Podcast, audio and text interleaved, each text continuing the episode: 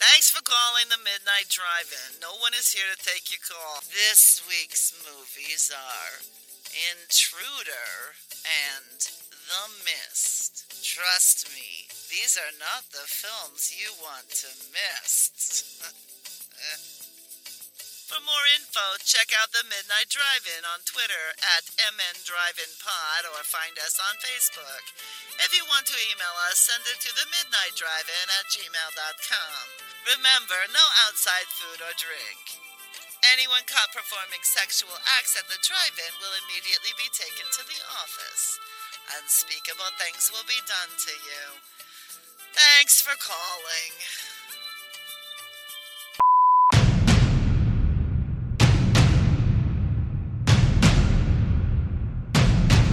Drive away your worries and cares at this drive-in theater. That's why, to familiarize you with the movie rating symbols which will be used by this theater, we present the following guide for parents and young people. X, no one under 17 admitted. I know I shouldn't be looking at my phone while we were recording, but a little piece of news just popped up, and it says uh, James Gunn's Suicide Squad redo Mhm. just picked up Michael Rooker to play King Shark. Yeah, I read that this afternoon. That's way to, be, way, way to be up to date. That's fucking dope. Yeah, that Today- does sound pretty cool. Today's been a crazy day. Did you guys see the Ghost Recon trailer? No. No. So I was not going to watch it because it's a video game trailer for a video game series that I do not give two fucks about. Me neither. That's why I didn't watch it. Uh, but you need to watch it because literally the last uh, five seconds is one of the craziest fucking reveals I've ever seen. Where it, like it comes so far out of fucking left field, you're like, wait, what? They did what with this series? Unless, like, you can play Arnold Schwarzenegger from Commando in it, I have no interest. Uh, it is something close to that awesome. Is it Stallone as Cobra? Uh, no. Uh, Jesus Christ. It is Jon. Uh, what's his face? Jon Bernthal Yeah, as Punisher. as Punisher. Hmm. And and it, and what they lead you to believe is that Punisher is the bad guy in that series, and it actually because like it's it's this guy like talking, and then at the end the other guy talks, and you know he says something about like yeah I get that I'm a ghost too, and it zooms in and it shows Jon Bernthal's like you know face obviously and digitized into the game, and you're like oh that's pretty cool, and that kind of sounds Punishery, and then like it fades out and it pops up with like the Punisher symbol and then fades back out and says Ghost Recon, and it's like, wait, what? It actually is Punisher? Holy shit! So now I gotta buy this piece of shit game and this piece of shit series that I don't give a fuck about. Eh, it's not really the Punisher symbol. It's just a skull. I mean, it's it's pretty obvious the inference. Well, I think they're just inferring, hey, we got that Punisher guy, but he's not really the Punisher, but here's a skull to make you think he's the Punisher. You think? Because I think Marvel Yeah. would sue the dog shit out of them if they did that. Yeah, I don't care about Yeah. any of this. but I'm still not interested. If we're going to talk about trailers, shouldn't we be talking about the Watchmen trailer? Uh, I yeah, watched it. that's pretty good. Um, I don't understand it because I thought it was like a reboot of the original thing, but it looks like it's a sequel. It does look like it's a sequel. Is it a sequel? I thought it was supposed to be a prequel. No, it looks like because uh, Jeremy Irons is playing. Um, uh, what the fuck's his name? Ozymandias. Okay. So he's obviously old man Ozymandias now. And then there looks like to like an army of Rorschachs. So my takeaway from that is that you know his journal was shared or published or whatever, and Right. there's almost like a like a vigilante cult, if that makes any sense. Maybe So so more like more like anonymous, I guess. So basically, they're making a, a sequel to The Dark Knight Returns without using Batman. Mm, yeah, maybe. That seems like Um, a lot, a lot, a pretty big jump, but kind of. I Yeah, mean, th- that's that's how that's how that comic book series ends with Batman forming a weird bat cult. Um, Yes. This Yeah, seems more like it's Rorschach would be dead. This would be more like a cult that's Yeah. sprung up in his memory. Yeah, because people, they're trying to- yeah, people running around in like ski masks with the Rorschach stamp on the front of it. So it looks cool. Man, Yeah. it's, it's just a teaser, so you don't really get a whole lot of what the plot's going to be. But But I was surprised how excited I was for it. So I'm also assuming you guys saw the It trailer. well, yeah, that was going to be my next thing, which is basically just like a little scene from the movie. it's kind of a weird trailer. It's like here's just one of the scenes that you know is going to happen. This is what we made it look like. Yeah, I mean, It is done really well. It is. It's creeped me the fuck out. Uh, yeah, I'm certainly interested in seeing the movie now based on that trailer. So it Yeah. did its job. I mean, I was going anyway, but I was, yeah, I was getting ready to say, were you not interested before? I, I was not nearly as excited by the first half as everyone else was. no, really. No, I thought it was okay. Like I enjoyed it, but I didn't love it, and I didn't get super excited about it. And I thought it was like, you know, done in such a way that if if it hadn't made money and they hadn't made a sequel, I'd have been fine with that. So I mean, I I, will probably. I will- I didn't think it was the best thing in the world, but I think it was uh, sequel worthy. Yeah, sure, I've no, I've no. Like I said, I'm, I'm looking forward to the sequel. I, I'm not bad mouthing the first one. I'm just saying it's not. It's not something where I was like super excited about it and all worked up. So Plus, it's got uh, Bill Hader in it. And I really, really like Bill Hader.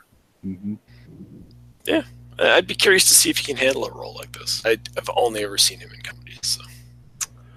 Uh, he's been good on Barry. I mean, that's kind of a super dark comedy because he plays the hitman Yeah, who really has no emotion. So Yeah, I was gonna say he's I'll really see that one. he's really good at playing straight man in comedy stuff, so I think he'll be fine. Yeah.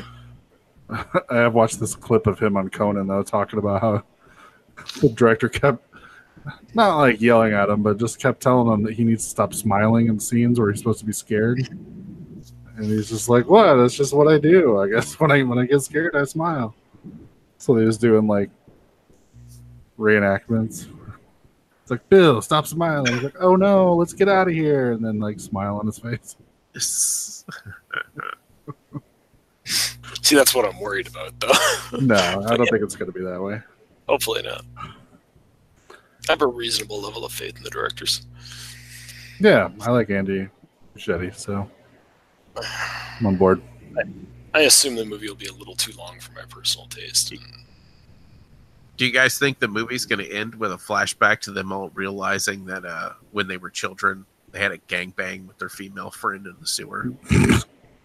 Well, it better. That's more like a post credits thing, I think, Marvel style.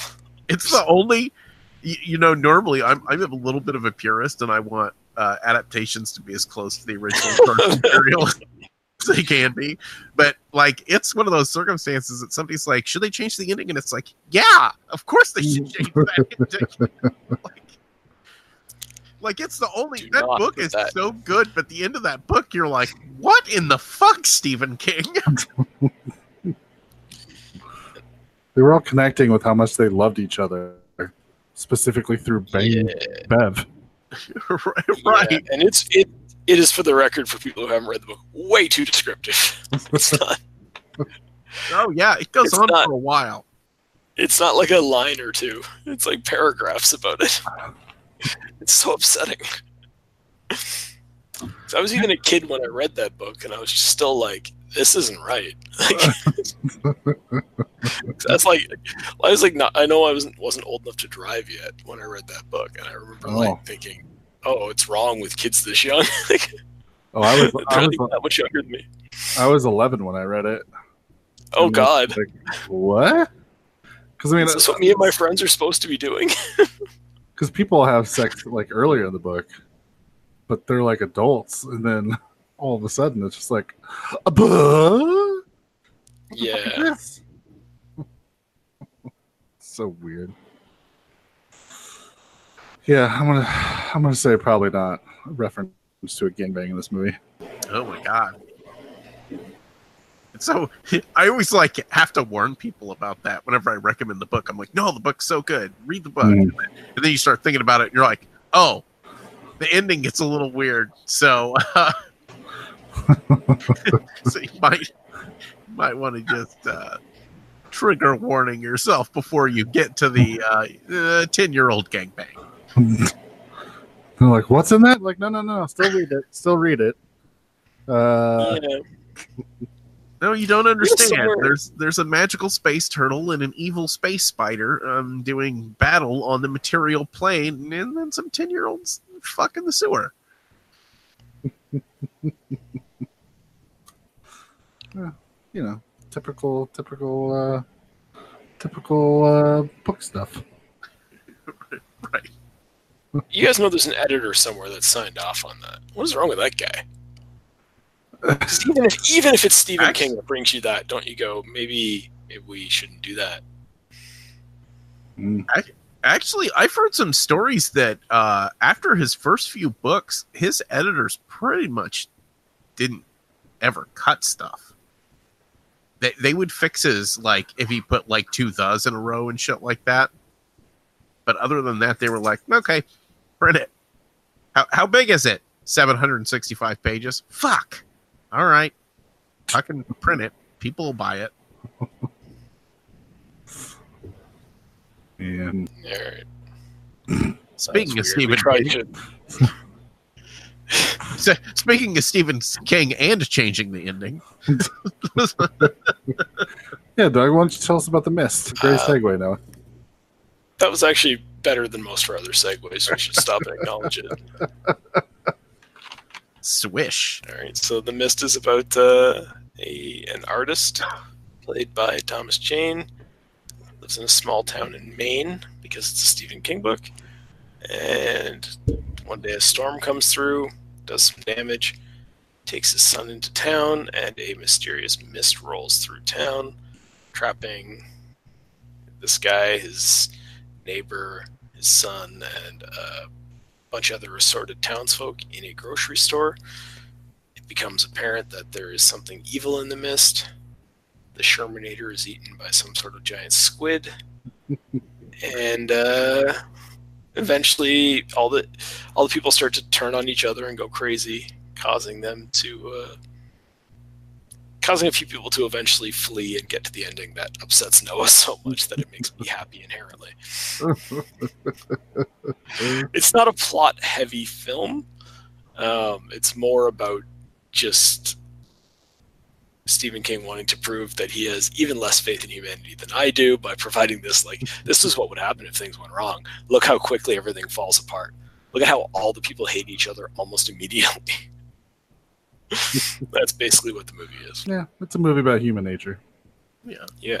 and how horrible And it's- Yeah, and it, it's it's really is yeah like how horrible it is. It's not about like the positive side of human nature. It's like it's like there's, there's not like you know like in a lot of movies where there's some sort of natural disaster, you'll get scenes of like religious groups splintering off to pray in the background and stuff, and it's like oh I can see how they're dealing with it through trying to come together. That's one of the positive elements of religion. Not not in this movie. in this movie, there's like a crazy preacher later who, within minutes of the mist rolling in, is immediately just telling everybody else they're going to go to hell. and what, there's a point where somebody goes, "You're scaring all the little children." Well, they should be scared. Still stop. What the fuck? the the best thing, especially not not so much about the the book version, but the the movie version, is the fact that uh, you guys have you ever heard the term "the worst possible universe" or whatever it is? You know, where people believe we've slipped into another dimension. And mm, The dark everything- timeline. yeah, yeah, the dark timeline type of thing. So that's essentially what the movie is if you really stop and think about it. Because if at any time in this movie, one single person had ever made the opposite decision, just one, at any point, every decision that's made, they could have stopped everything.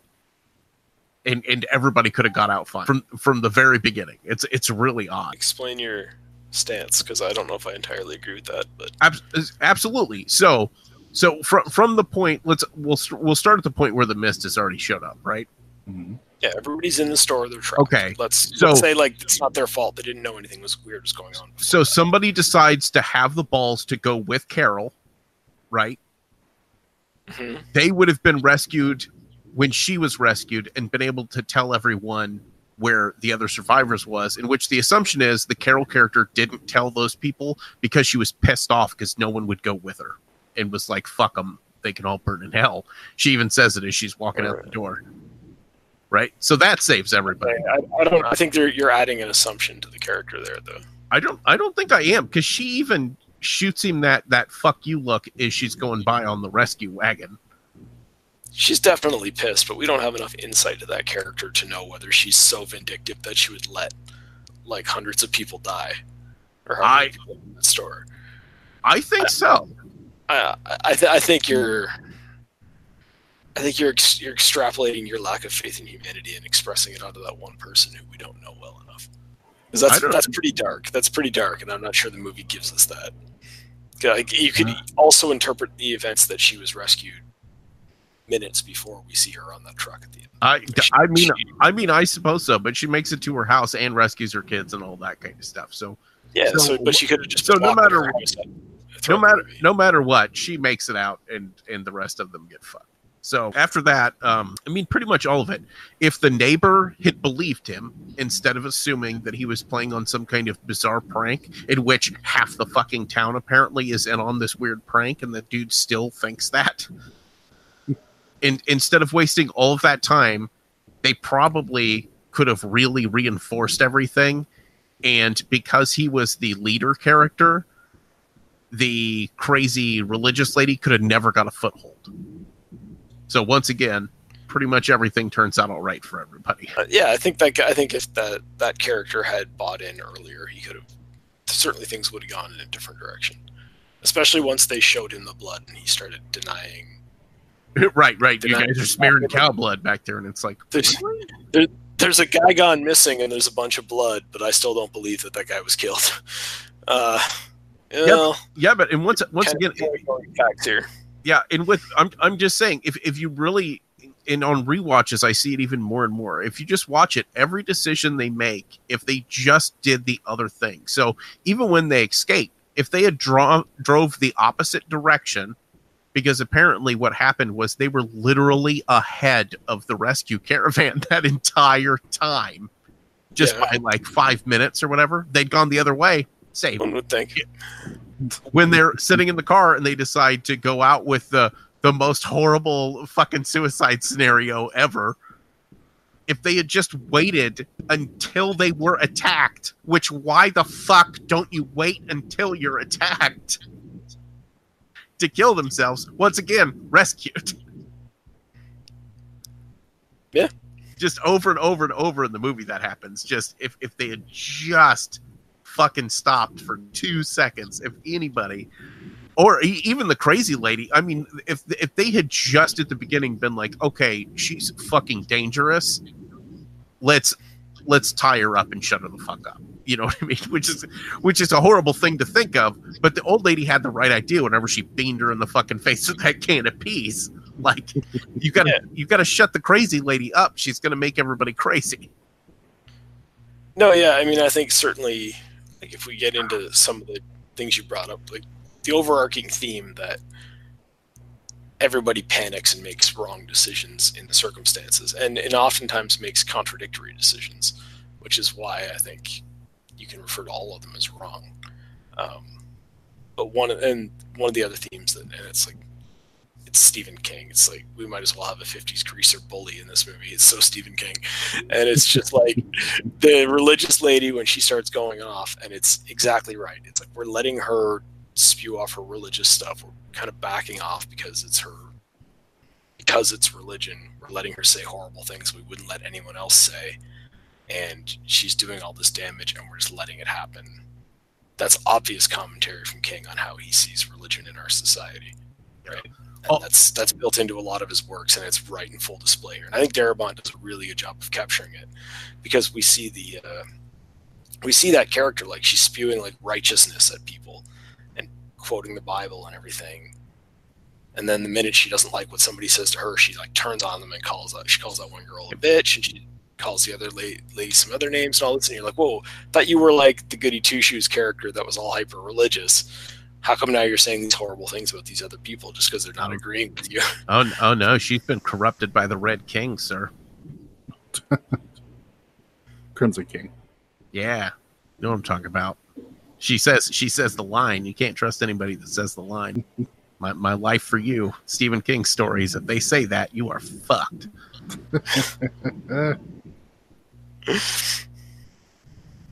So I was trying to trying to find Frank Darabont on Twitter, just so I could shoot him shoot him a message and say, "Hey, did uh, did Carol from The Walking Dead tell anybody about the people in the grocery store?" He hasn't posted anything in four years on his Twitter, so Oh, that makes me sad. so I'm like, he's probably he probably wouldn't have an answer for me. so we'll never know. We'll never know. Have you guys heard the the even worse interpretation of that ending that the crazy religious lady was right the whole time? That it was the end of days. Well, kind of. But that it really was God punishing mankind because the whole the whole thing is in the end she keeps talking about expiation and the only way to end it is going to be through human sacrifice. And right before they leave, she decides that it's um, the guy's son and the blonde lady that are the ones that have to be sacrificed to end it. And at the end, whenever they're doing the suicide pact, he kills both of them, and literally it all ends a couple minutes later, showing that like expiation was the answer. They had to sacrifice the child and the woman. He just didn't never- do it like willingly. That's a very interesting take on it because It's, it's, a not. it's a super bleak ending too because you're like, oh, Yeah. so, so the moral of the story is God really was a bloodthirsty fucking monster. Yeah, I don't think that that's how the film intends you to take that ending, but it certainly isn't a. You can't disprove it. Not, yeah, no, I mean you could you could interpret it that way, and that's fine. Um, it's fucking even darker than the other ending to the film that most people just see, which is just that this guy now has to live with that guilt. Uh, but yeah, holy shit, I hadn't picked up on that. yeah, it's the it's the only way the end gets even darker, where you're like, oh, well, fuck.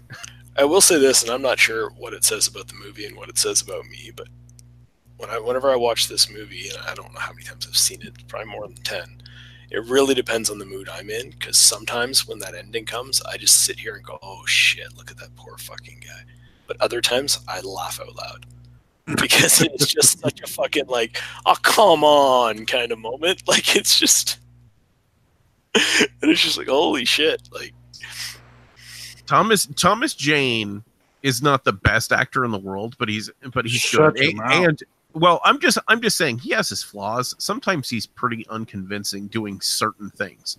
I, I'm not saying he's bad because I think Thomas Jane's fucking awesome. But like throughout the movie, some of his acting's a little like stiff and boring. But that ending of him just wailing in unnatural deep soul pain, it's so Yeah. fucking convincing that you're like, oh, oh, he's like ugly screaming. that, that is upsetting. I do not like that. Make him stop being sad. Well, and I think the thing is with that too is like because he's sort of stoic throughout most of the movie, and he does have like relatively calm reactions to almost everything that happens, and he's like our kind of logical character. And then to see him break down like that, to see that burst of emotion from because we do see a moment early on where he becomes violent after witnessing the, the first death, um, and we're just like, okay, I can, s- you know, he's got this breaking point, but throughout most of the movie, he's just very kind of calm and collected. And then all of a sudden, this happens, and you're like, you see him break down like that. It's just such a change in the character, and understandably so. Yeah, and I like I like Jane's character in this movie. You know who my favorite fucking person is? The goddamn grocery store clerk guy, uh, Arnim Zola. I can't remember what the actor's name is, but he's Toby Jones. he's he's always going to be Arnim Zola to me. Uh, he is good. but just I, I just like the uh the use of that character where you know it's this tiny unassuming kind of polite guy and then kind of he's the kind of the badass of the movie. Like because once he gets the gun and stuff he starts fucking shit up. Yeah. But he's also surprisingly cool and collected as necessary. Like, there's a, the moment when he first has the gun and those big the bugs are making it through the glass and those first big couple of things come through. And people are telling him like just shoot them just shoot them. And he's like i can't. I'll hit the glass. Like he's thinking shit through. Whereas everyone else is in panic mode like he's actually very strong as as a character and you see him like like he's in his element in this like apocalypse. Whereas like before he was like his career in life was to be like third in command at the grocery store. And then it's like all of a sudden this this is my time to shine. This is what i've been training for i guess. It's kind of a neat character. I like it. Because he like you can see that moment where his boss guy starts yelling at him because he's giving out like free stuff from the grocery store during the apocalypse and he just turns on the guy. He's like you can write me up when this is over but for now you can just fuck off. And it's like oh yeah you can tell that's like the first time that char- character has stood up to his boss ever. And it's it's impressive acting and directing i think that gets us to that point of understanding all that with relatively little screen time. How do we feel about the uh, special effects? not the, not the greatest in all the scenes. The first scene when uh, the tentacles come in and pull the kid out. Yeah. there's just there's some problematic cgi going on. And there's some like there's a little bit of that like we're not ready for this yet type acting where they don't know how to behave around something that doesn't exist. So you get the moment where uh, the guy we were just talking about he has to jump over one of the tentacles to get somewhere and you see him like stop and jump and you can totally tell there was nothing there for him to jump over. It's it's real bad. But i mean he's doing the best he can in the circumstances. I understand that that must be very difficult to act that way. Uh, but even when the when the kid gets dragged off and you see his like face disappearing into the mist and you're like oh oh you probably should have just really dragged a kid into some mist because it would have looked a lot better than that like And you guys, you guys had the Blu-ray thing of this, right? hmm Yeah. Did they put the alternate opening scene on that? The one that was cut? i don't know I have no idea. I, did, I didn't watch any of the special features since I've got the Blu-ray back when it was new. So supposedly the the original movie opens with the uh the military base and them doing some kind of a weird experiment on something that they said looks like a giant diving helmet and some scientists telling them that it's not safe to turn it on because the storm's going and you know of course some general being like ah we're wasting money start the experiment they turn it on and of course lightning strikes and and oh the little experiment opens a bigger hole ah and that's how the movie starts I don't like that starting. So we're clear. I'm glad that's not in the movie. Yeah, that would have been bad. well The even story is much more effective. You don't know what's going on. I was going to say even the director agreed it was bad he's the one that made the final decision to cut it somebody was like i don't think that fits and he goes nah, you're right Yeah, Frank Darabont's usually pretty good about about knowing what to do and what not to do. Yeah, I, I just think if we saw that and then we went into this, it becomes a monster movie at that point, as opposed to this movie that we're discussing, which is all about the humans in the story, which could also be a fun movie. It's just would be a very different movie. Did you guys watch the colorized or the black and white Uh, I actually just watched the colorized because I had to watch it at work. Yeah, I also watched the colorized this time. no Which I do- i didn't have an option Yeah, the CGI does look better on the black and white one. I have seen it. Um, it's just I don't know. It defaults to the color one when you put the Blu-ray in, so I didn't really think it through that much.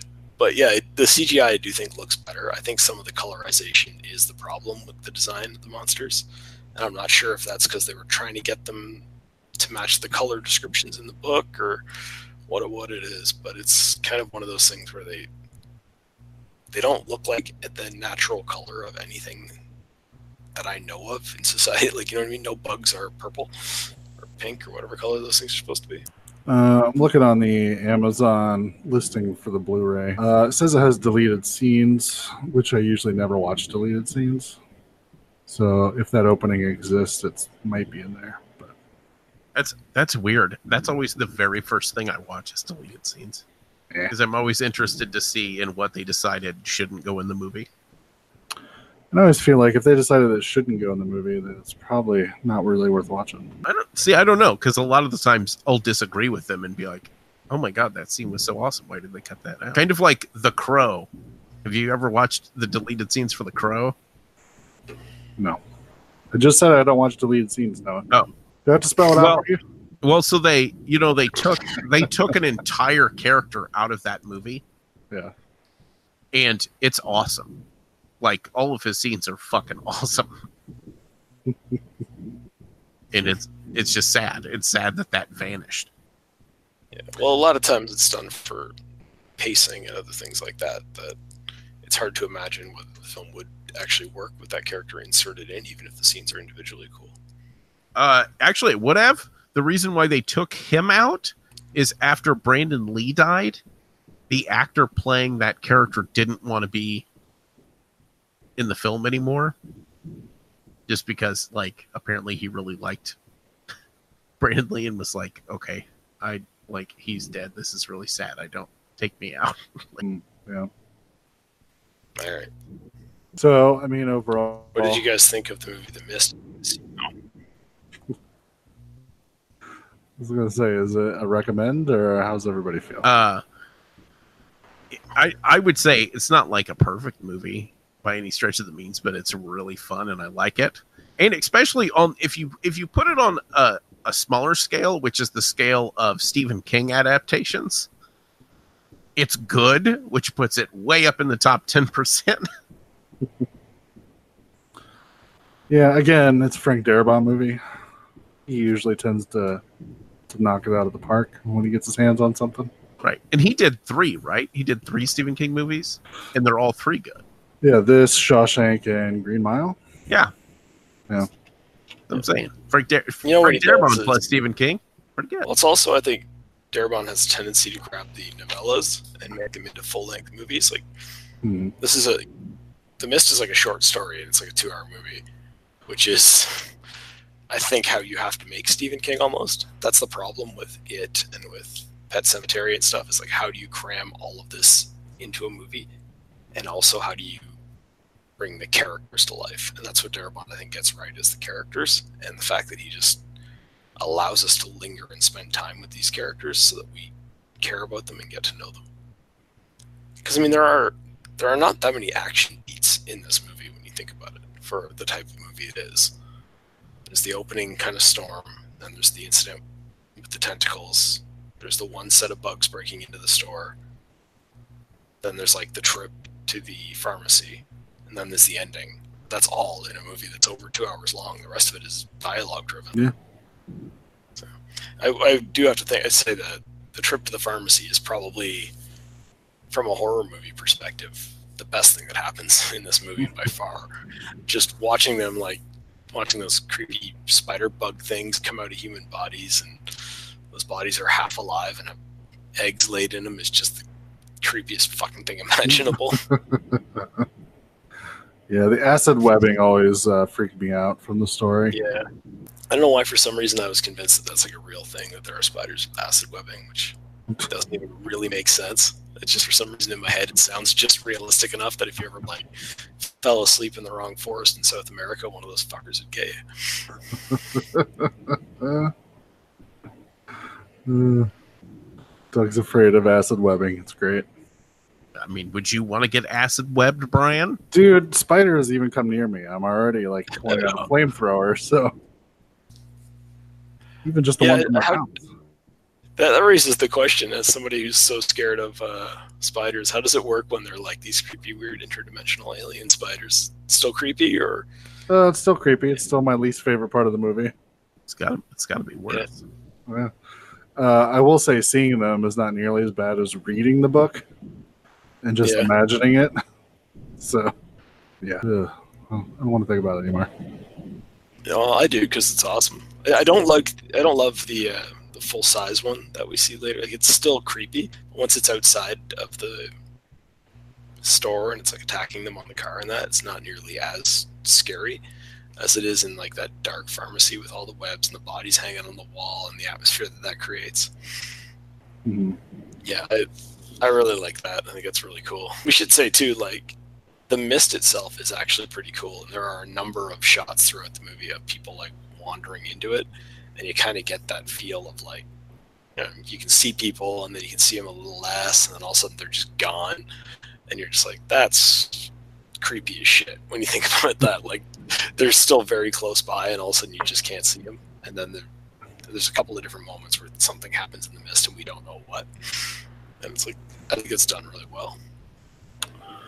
So as we're talking about the spiders, I was scrolling through Facebook and ran into some random artwork that actually has them on it. That's perfect. So yeah, good times. Uh, what, what were we thinking? Like the behemoth at the end. yeah, I thought it looked really cool actually. Um, Yeah, that's probably my one of my favorite visuals in the movie. Yeah, like I think where the CGI kind of hurts this movie a little bit because it was just relatively low budget CGI in in the mid 2000s kind of thing. Hmm. Um, I think for those distance shots, the CGI was perfectly fine back then, and it allowed them to put this visual on that would have been impossible, like if they tried to make the story previous to this. Yeah.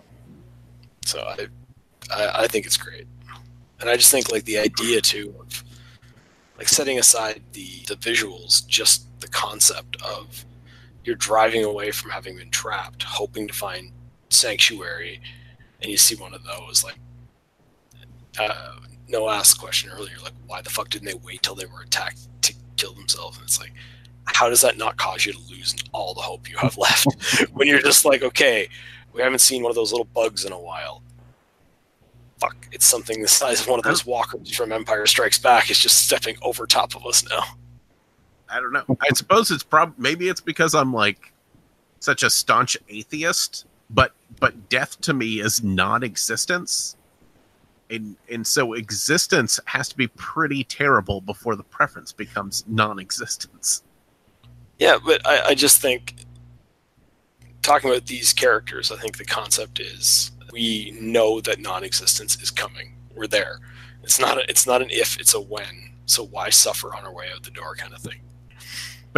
But you don't have to suffer. You've got a gun with bullets. You can just wait until they get to the car and then kill yourself. Yeah, but that's that'd be a pretty horrible existence just sitting in the car staring at each other. Should I shoot him now? Should I shoot him now? Once What now? on- once again, existence got to be pretty bad before non-existence is the preference. So I'm okay with squeaking out that last minute, that last minute of sitting in the car and playing tic tac toe or some boring shit. you know, if we're ever in this scenario, you can you can die last. That'll be the deal. Oh man, now I'm the one that doesn't have a bullet. hold, hold on. Oh! Oh!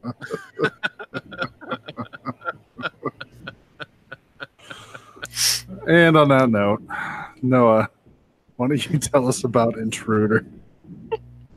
Uh, so intruder is about the night shift at a local grocery store um, they're closing up for the evening when we have a creepy leather bound guy show up and he's kind of popping up in some reflections and shit they really like the reflections in this movie a lot uh, eventually guy gets inside the store assaults one of the girls turns out he's an ex-boyfriend who accidentally killed a guy in a bar fight or something.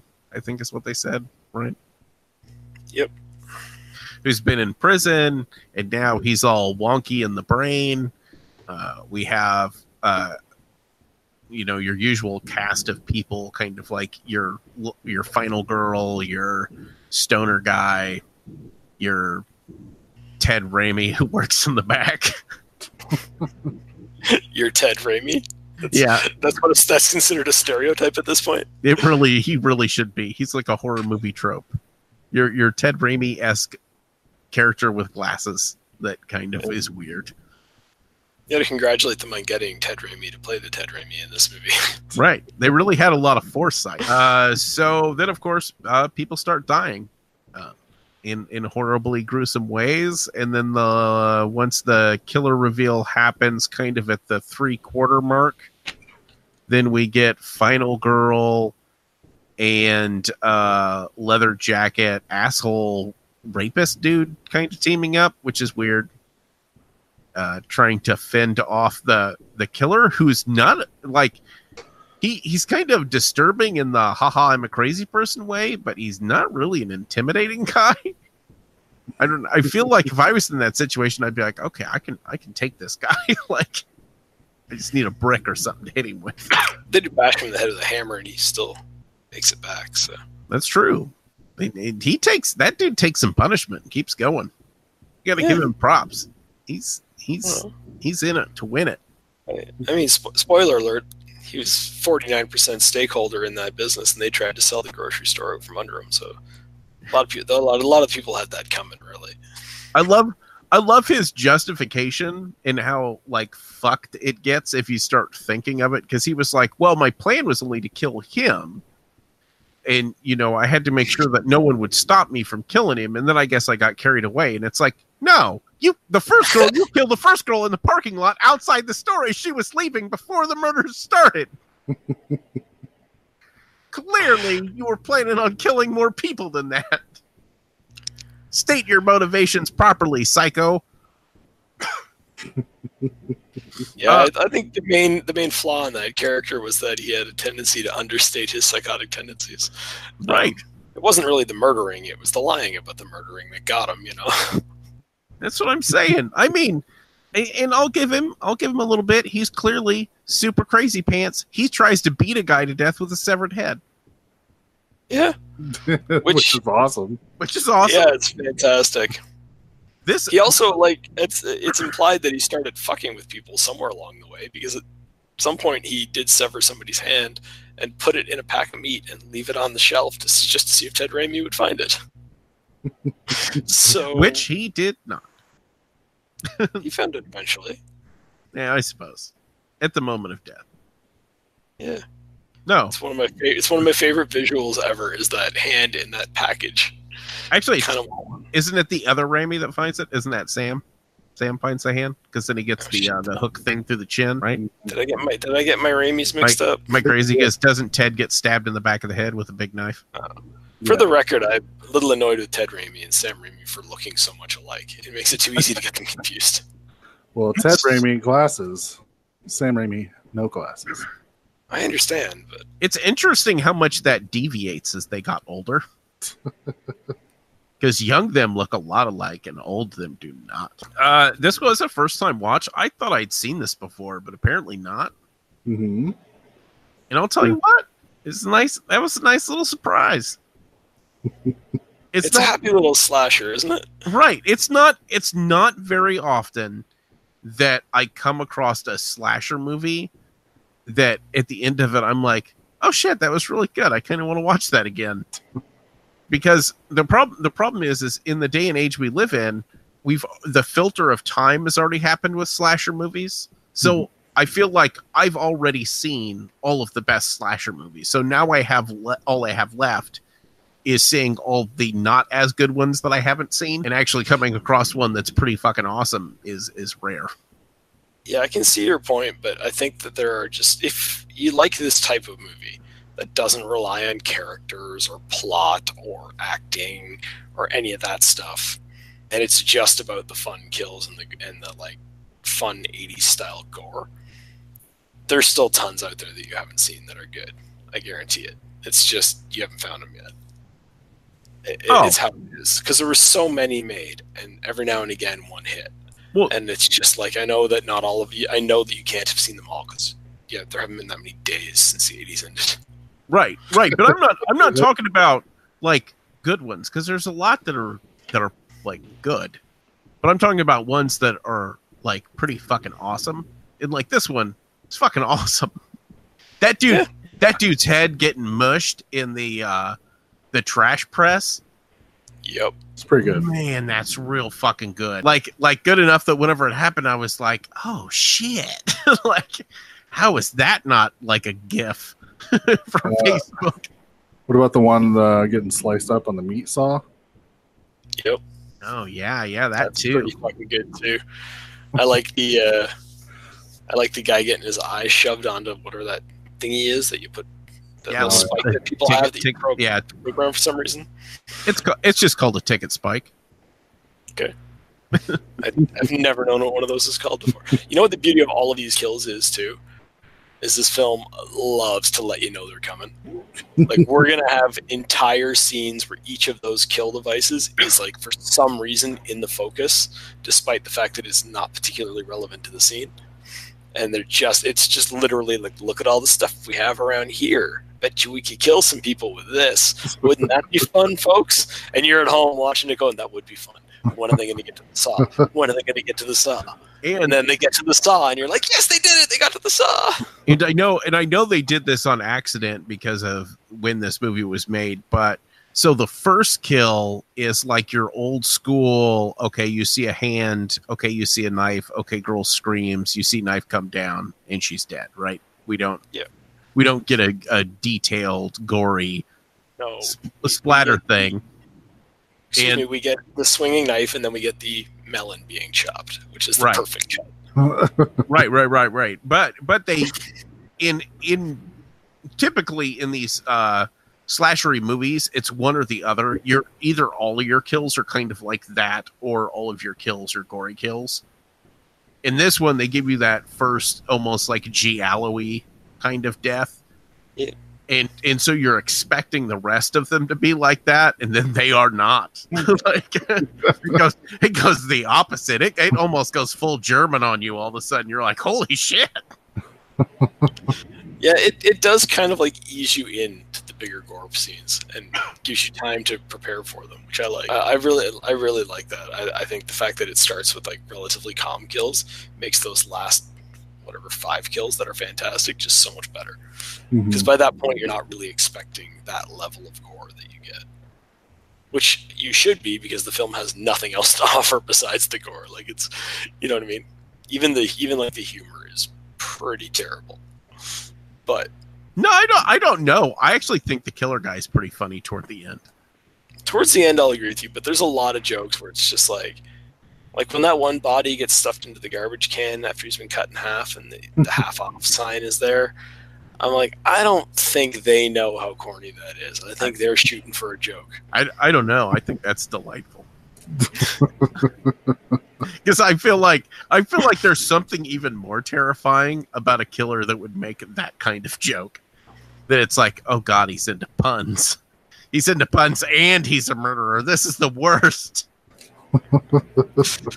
It's like just the one I do, uh, the one I do really like is when he, the killer, for some reason, hangs out in the aisle opposite the other guy who's like facing the aisle, and he's uh, he's like, "Hey, throw me your knife. I need it for something." He tosses it over to him, and then when he tosses it back to him, he just leaves the blade extended. So when the guy goes to catch his knife, it just cuts him. It's like that's awesome. Just just fucking with people for fucking with people's sake, and I love it. That's the equivalent to Jason breaking into somebody's house and leaving a cat in the closet.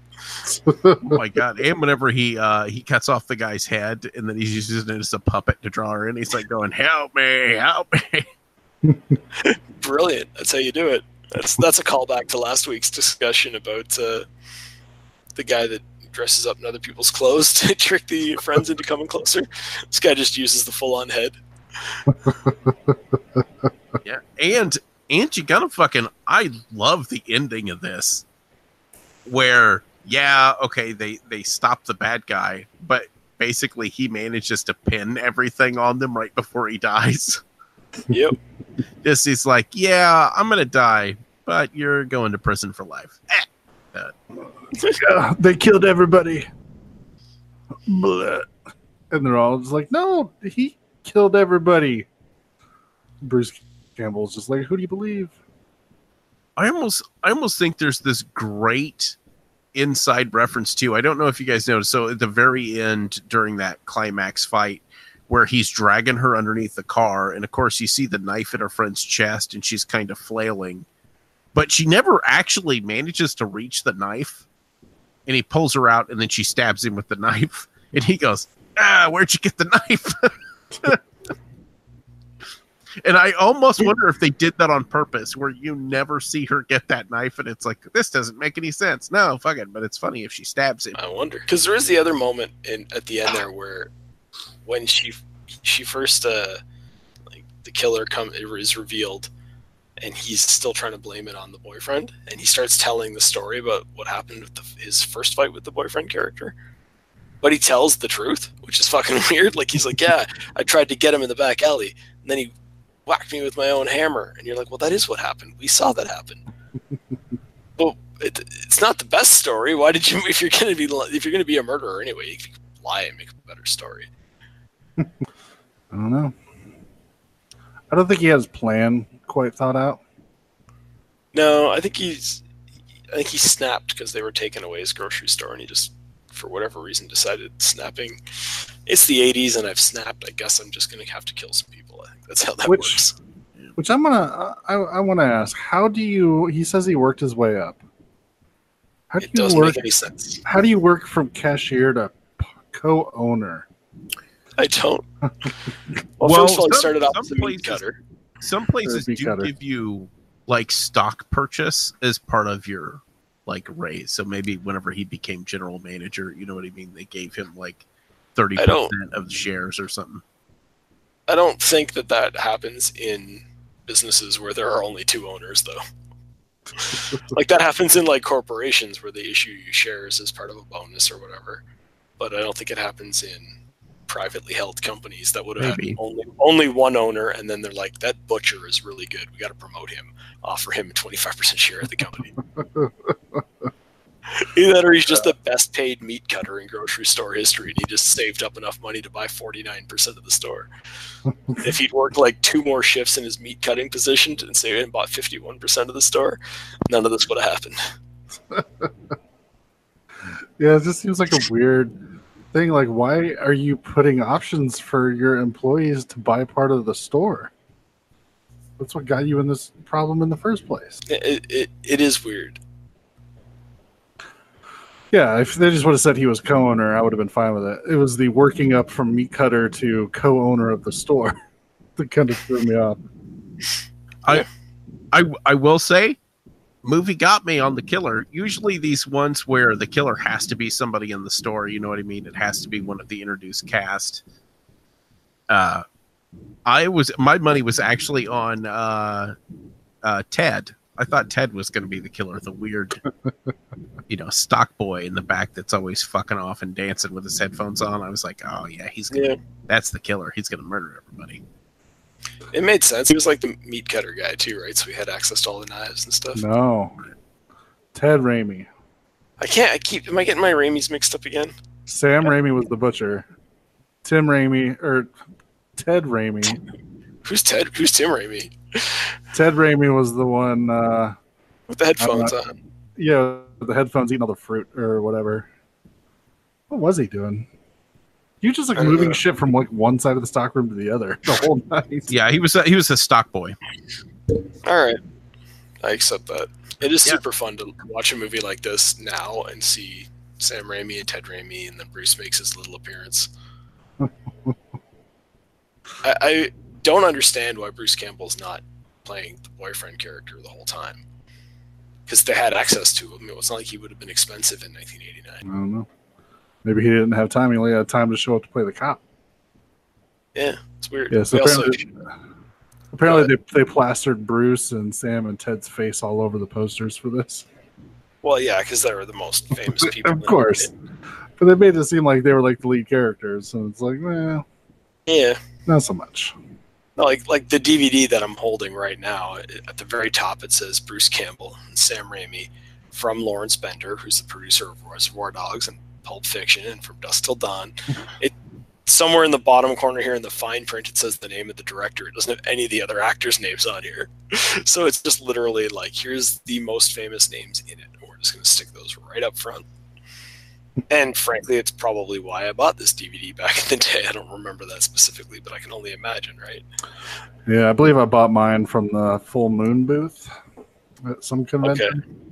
Do you know what I might have as well? Because I definitely bought it at a convention, hmm and I think I think it's the picture on the back of the box of Sam Raimi with the hook in his face. I think is what got me. I'm like, I gotta know how that hook got in his face. Apparently, he was picked up by a very small gentleman and just placed on the hook. yeah, that. I mean, sure, it's a slasher movie, so yeah. Once when you go crazy and start killing all your employees, you develop the strength necessary to do what needs to be done in these circumstances.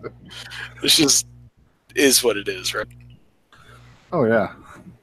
Just out I, to walk up behind Sam and be able to just immediately pick him up off his feet. yeah, Oh yeah, did and we didn't mention it. Oh man, the the kill where he impales the guy with the big ten inch butcher knife, and he impales him into the rack of beer cans. So like he stabs through him, and there's this great spray of blood and this like explosion of beer out of the cans behind him. awesome. The generic beer in the white can that just says beer on it. Man, love this movie. Yeah, the the kills in this movie are super fun. All of them. Like I say, I love the way they're foreshadowed. I think it's great. Um, and that's I mean that's all you want from this movie. It's it's all this this movie does not promise you anything other than that. It does not deliver you anything other than that. It gives you like the red herring in this movie is almost as ridiculous as the one from Hide and Go Shriek last week. it's, but you know, it's who gives a shit. Uh, I don't care. I knew I knew that boyfriend wasn't the killer from about two minutes into the first time I watched this, and I didn't care. I mean, there's, there's even a few times where they're like, there's a few like good filmmaking techniques that happen in this, and it's obvious that the people involved were involved with uh, the Evil Dead movies as well because they reuse some some of the sh- shots and techniques like that. But then there's also things like a couple of fist fights that happen where you're like, it, it's hard to film a fist fighting scene, and I get that you don't have a fight choreographer on staff, so I just accept the fact that this looks crappy, and I don't care because both of these guys that are punching each other will later die in cool ways. Um, I was going to ask something I completely forgot. Yeah, I don't know. Um, so obviously you're a fan, Noah. New favorite slasher movie? Yeah, yeah, I really dig it. Not not new favorite, but it's definitely going in the pile of uh, ones I get to rewatch. Nice. Well, anything else before we move on? Um, it's hard to it's hard to it's hard to discuss slashers without just going. Remember the time that this kill happened? it yeah, it's um, it's it's a really fun movie if you're into this kind of movie. So, I think you know at this point you know what you're getting when you buy a movie like this, and it's great. So, go as far as to call it a great movie from the perspective of if you like these cheesy low budget slashers, and it has like faces you would like to see getting killed off. in it. Yeah, fuck you, Ted. Not to mention, did we we did forget to bring up one of the more important points. Mm-hmm. It has the most talented of the Estevez siblings in it, which is the sister of Emilio and Charlie Sheen is in this movie. I forget which girl she is because they're both very generic characters, but She's the first kill. Is that right? Yeah. How, Yeah. how did I not know that wasn't Estevez?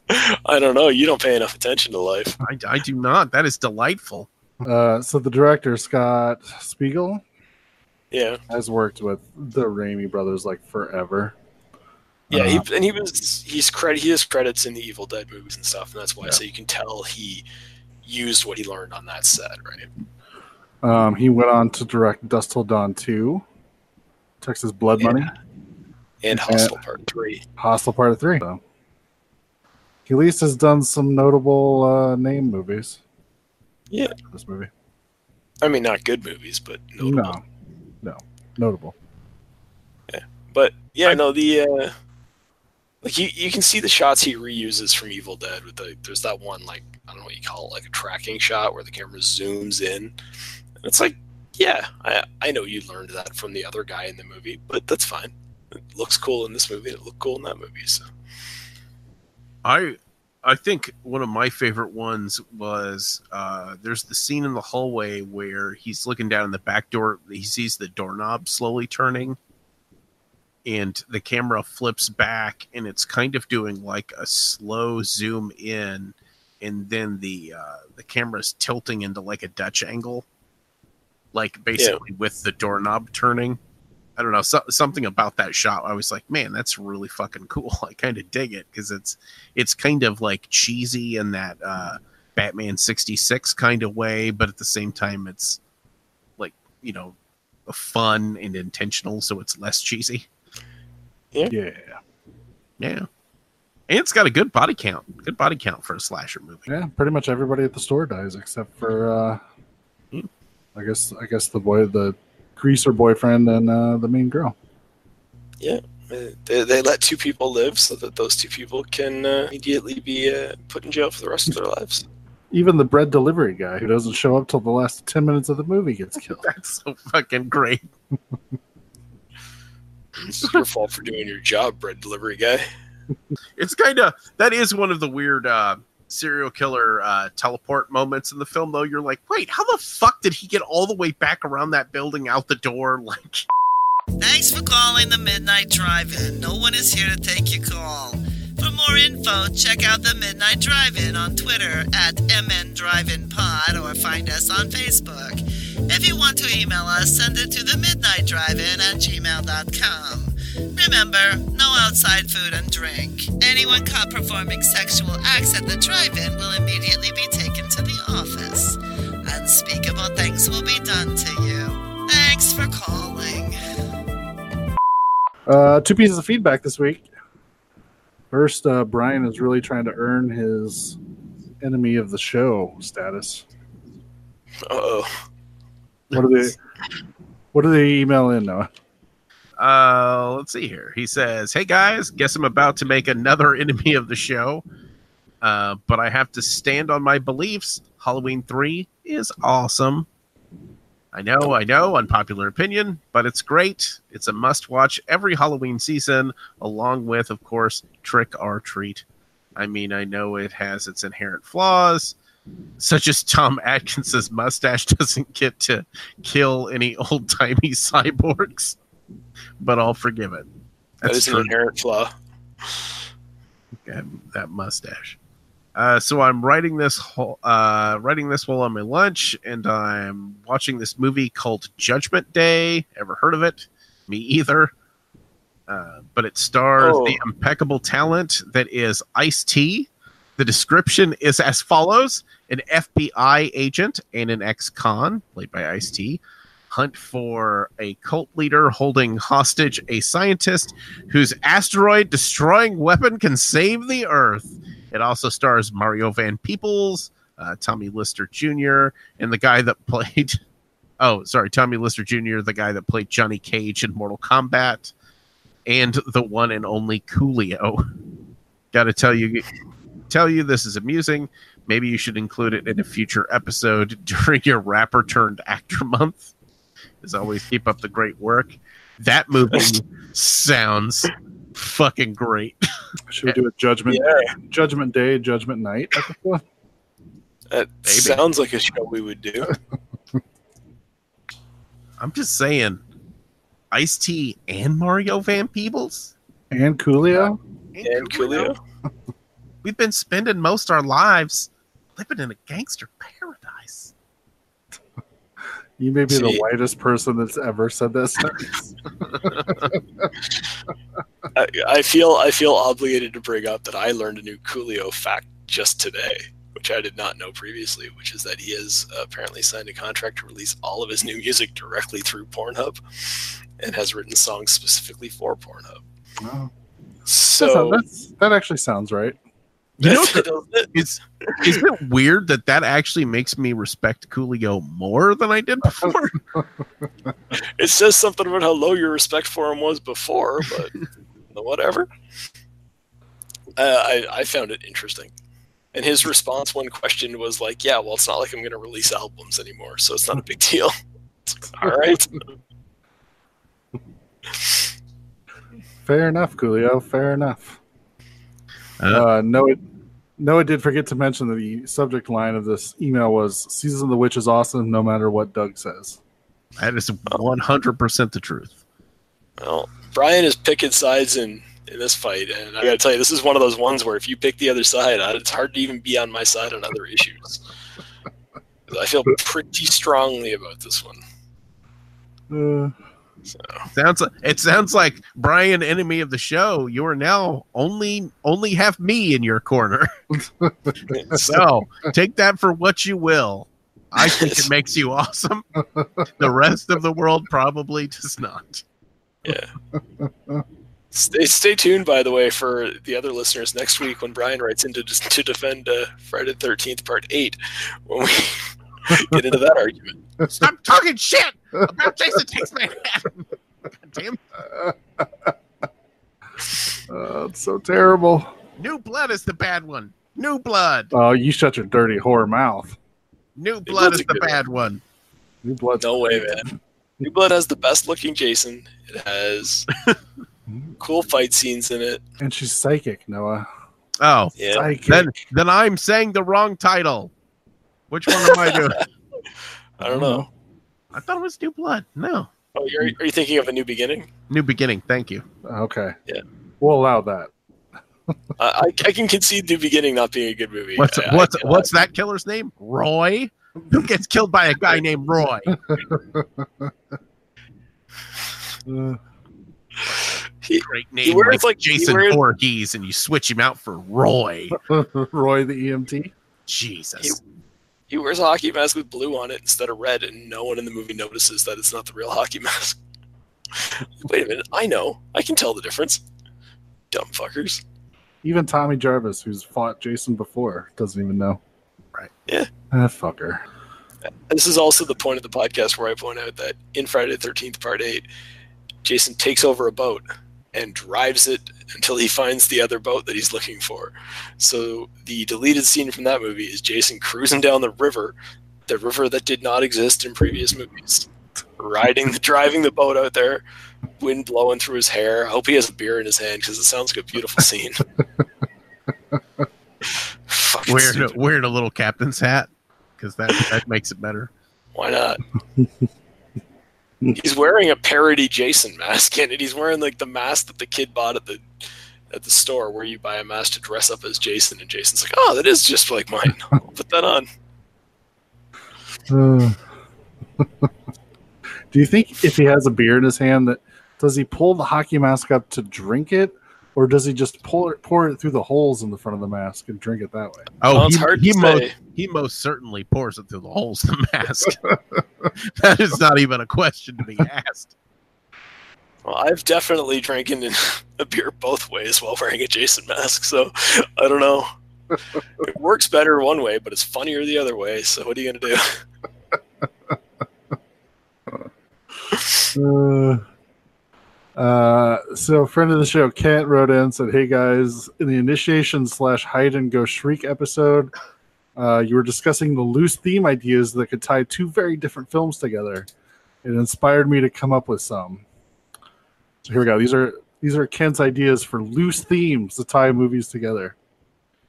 Uh, Texas right. Chainsaw Massacre and Forrest Gump, characters in wheelchairs." Fair enough. Okay. Acceptable. Uh, Near Dark and When Harry Met Sally, scenes at a diner. Yeah. Is there a diner in Near dark? Yeah. Uh, The bar scene. Don't they don't they stop and like eat at a place? Oh no, yeah, like the, the the dad and the daughter go to a diner for sure. Yeah. Okay. I'll allow it. uh, Cujo and Air Bud, lovable canine. uh, and this may be the most controversial one. Psycho and Schindler's List, memorable shower scenes.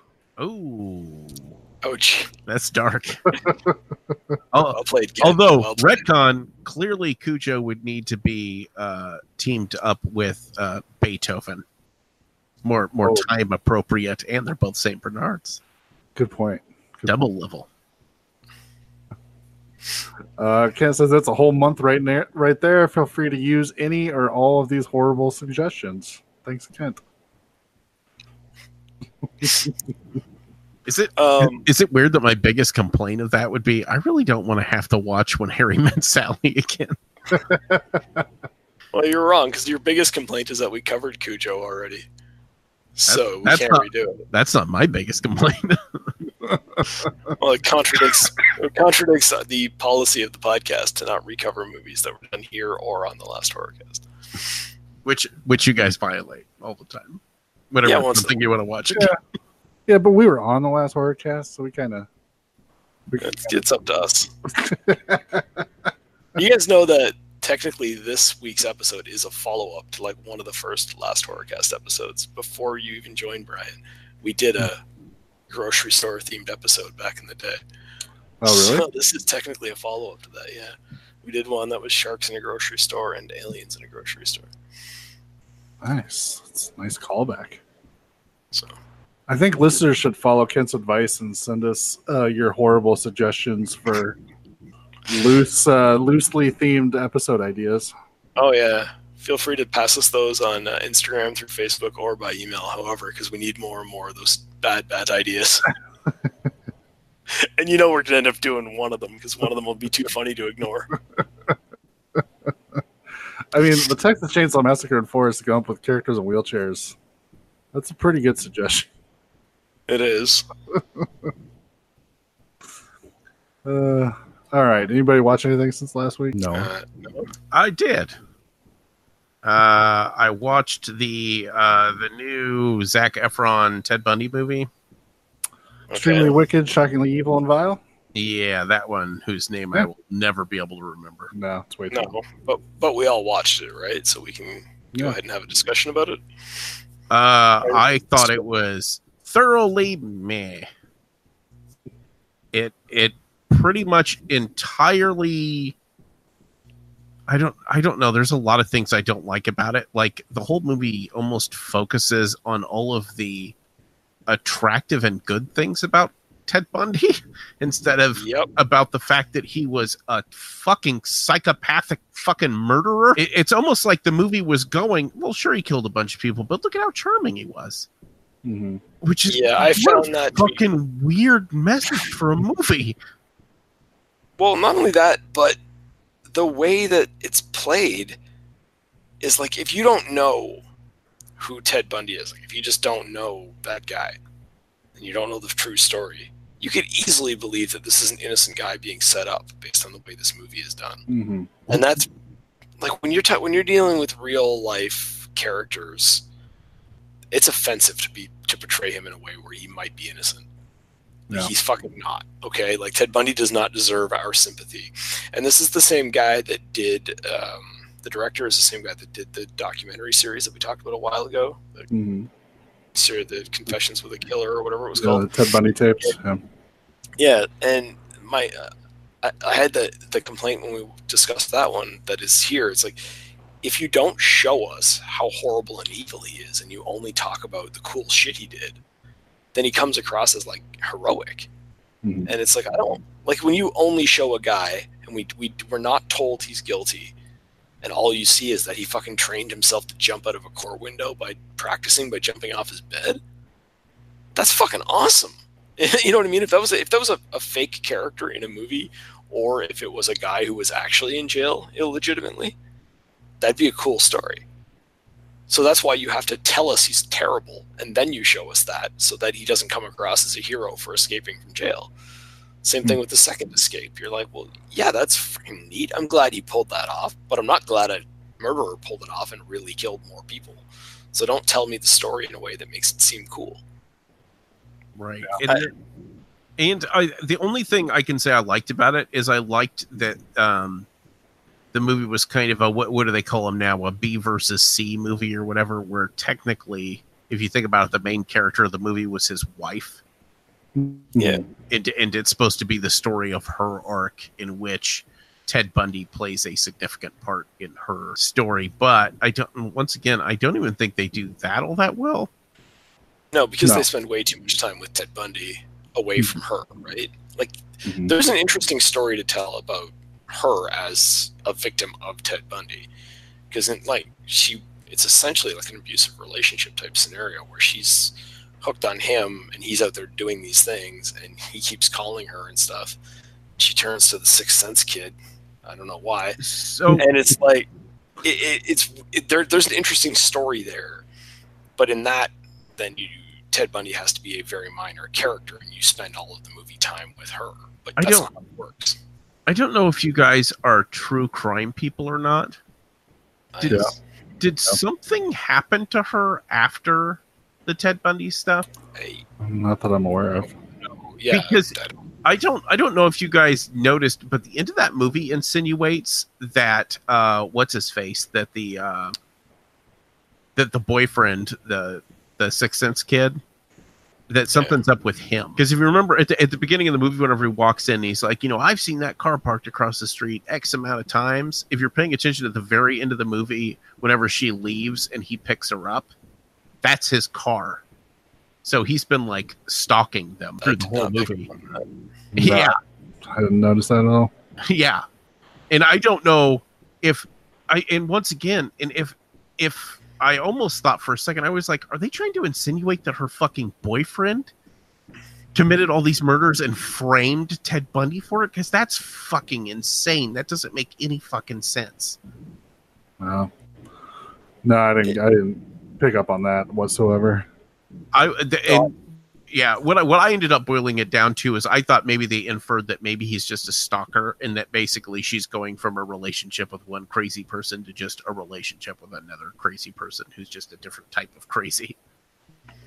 Well, no, yeah, I, I think I can see that argument even without having picked up on the car thing, because I think it's super weird that like she he just kind of immediately starts moving in on this girl when like everybody fucking knows that she was living with this guy and now that guy's an on the run serial killer.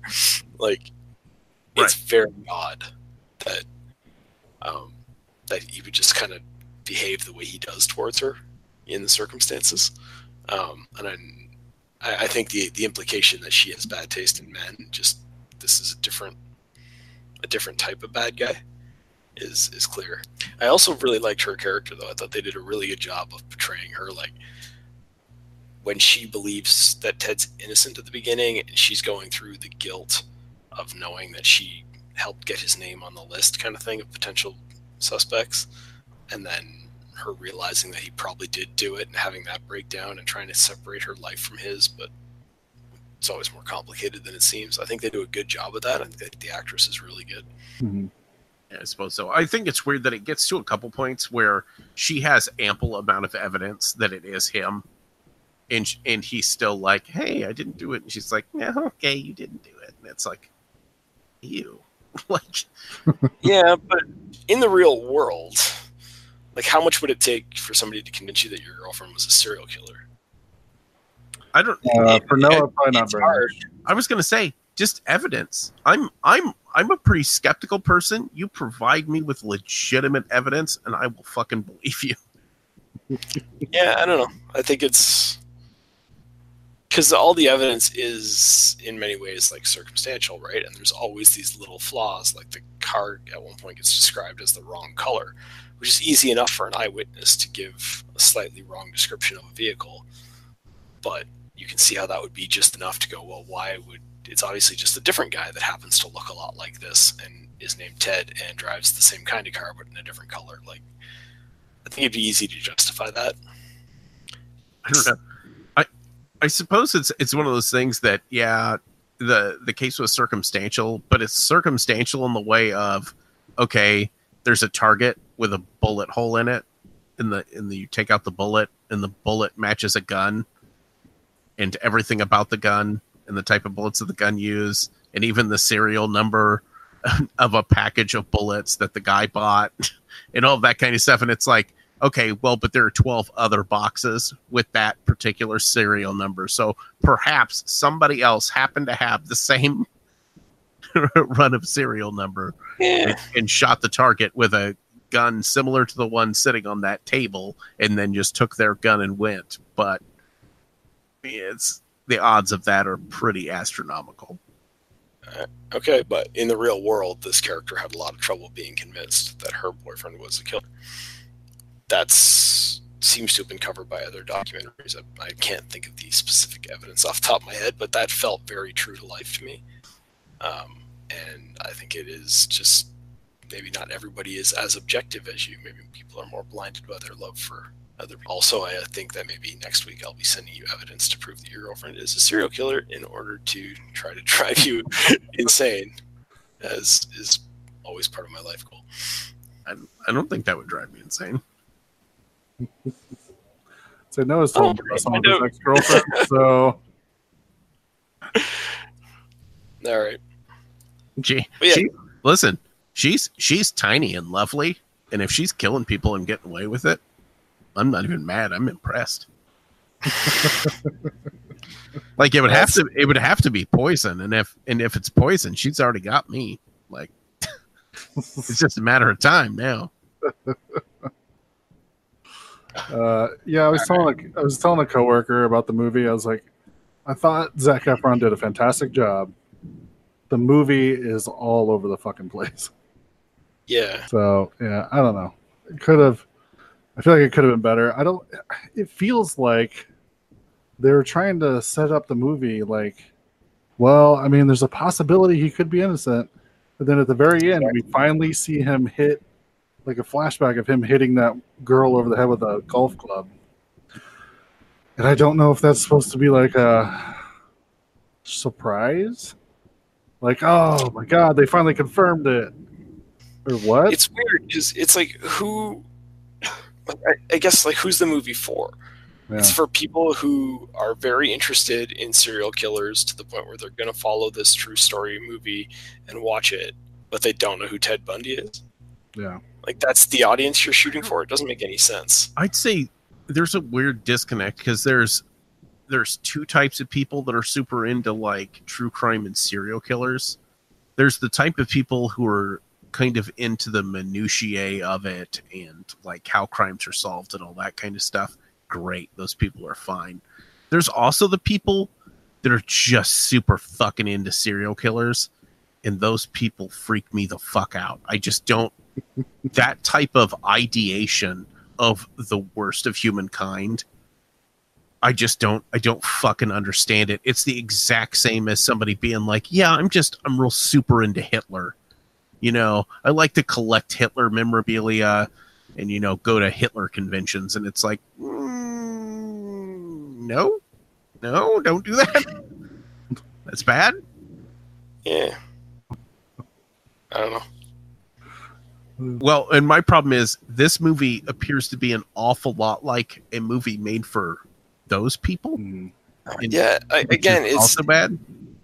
we're all getting back to the same thing, which is the movie portrays Ted Bundy in way too positive a light, and he should not be portrayed that way. Mhm. You can portray him as charming, but you have to offset that with portraying him as a monster as well, and they avoid portraying him as a monster through most of the movie. Yeah. That's a real problem for me because you you're not supposed to idolize these guys. You're supposed to. It's okay to have a curiosity. It's not okay to idolize them. I don't like it.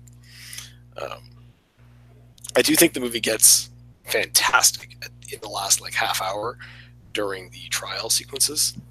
Well, that's because they bring in John Malkovich to talk shit to him Yeah, and talk shit to him in the most gentle way possible, which is just fantastic. Yeah. And if you like, if you go back and I mean, they do it at the end of the movie, but you can go back and look at more on in other documentaries or on YouTube or wherever. A lot of the lines of dialogue are just like actual things that were said in that courtroom, and you're like, holy shit! When you see like John Malkovich delivering those lines, you're like, oh. That doesn't, you're not supposed to talk that way in a courtroom, are you? How come these people aren't being mature, responsible, professional adults? I thought that's what happened in court, but I guess not. Yeah. Not in Florida. And so during the trial, I was kind of expecting to see like the scene that I consider to be one of the craziest fucking things that happens in the whole Ted Bundy story, where they let him cross examine one of his own victims, basically. Yeah. Mhm. which is which is just the most solidly fucked thing that's ever happened in a courtroom. I don't understand how you could just allow that kind of a travesty of justice to happen. And in the fact that once again they cut that out of that movie. They did not show that and I was like I don't understand how you don't show that because I don't I, I don't know if other people view it that way but I, as far as I'm concerned in the whole story that's the craziest fucking thing of everything that happens. Mhm. Yeah, that would have been pretty cool to see. Yeah, and I mean, because they, cause they give him his again, they give him his hero moments. That moment where they're reading the charges out to him, and he is in that moment. Ted Bundy is a victim. You're not supposed to treat prisoners that way, even if they are pieces of shit. Um, so they give him that moment, and he's making a spectacle in front of the press and all that, and it's like okay, but then you turn around and you show the horrific moment of him doing this terrible thing as well because that's how you offset it when you want to portray a serial killer that is charismatic and likable in certain circumstances. But they just don't. I don't know. They they don't make him evil enough. I don't know why the movie's called like the big long title that it's called when that's not actually what they show you on screen. Mhm. Did you, did you guys find it's weird? And I don't know if this is a true story or not. That the second time he gets arrested, he's in a Volkswagen Beetle again. Yeah, Insinuating he either went and got his car or he like saw another one. And he's like, no, I really like these cars. So, like, You know what part they like? I want to know if that's factually accurate or not because I don't recall if it's true or not from the real world. Um, but the other, uh, the other thing I want to see that they skipped in this movie is like the part where he refuses to provide his name, I know, right? But- I was but waiting. then for applies that. for bail anyway. Because how much of an asshole that you, you can't make him not be an asshole in that scene.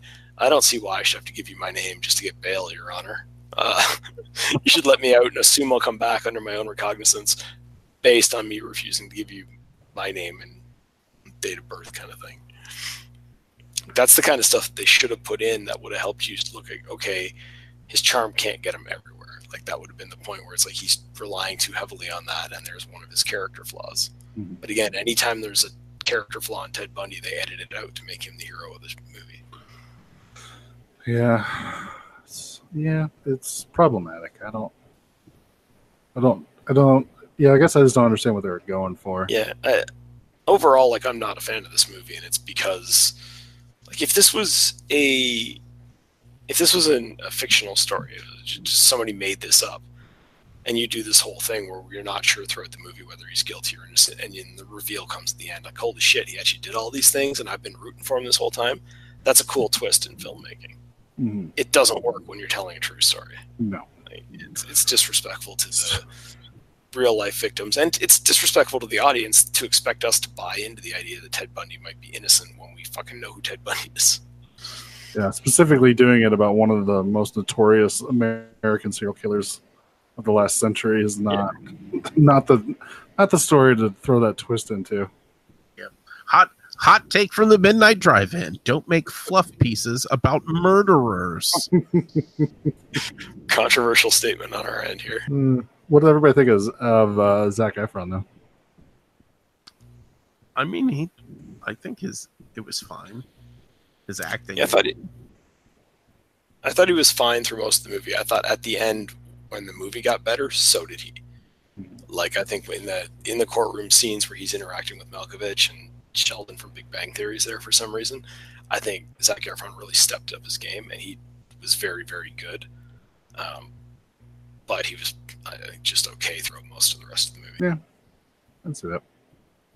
Which is still, I mean, you know, pretty good throughout most of the movie, and then excellent in the last half or last half hour or whatever it was. Right. That's better than I can say about most actors. So Real- it's a huge compliment. I mean, and really the the scene where the wife finally comes to try to get that final closure and get him to admit to killing someone to her, and where he writes hacksaw, hmm you know, and his breath on the thing, and it's just it's the look on his face where you kind of for for the first time in the movie you actually see like the serial killer mask slide off.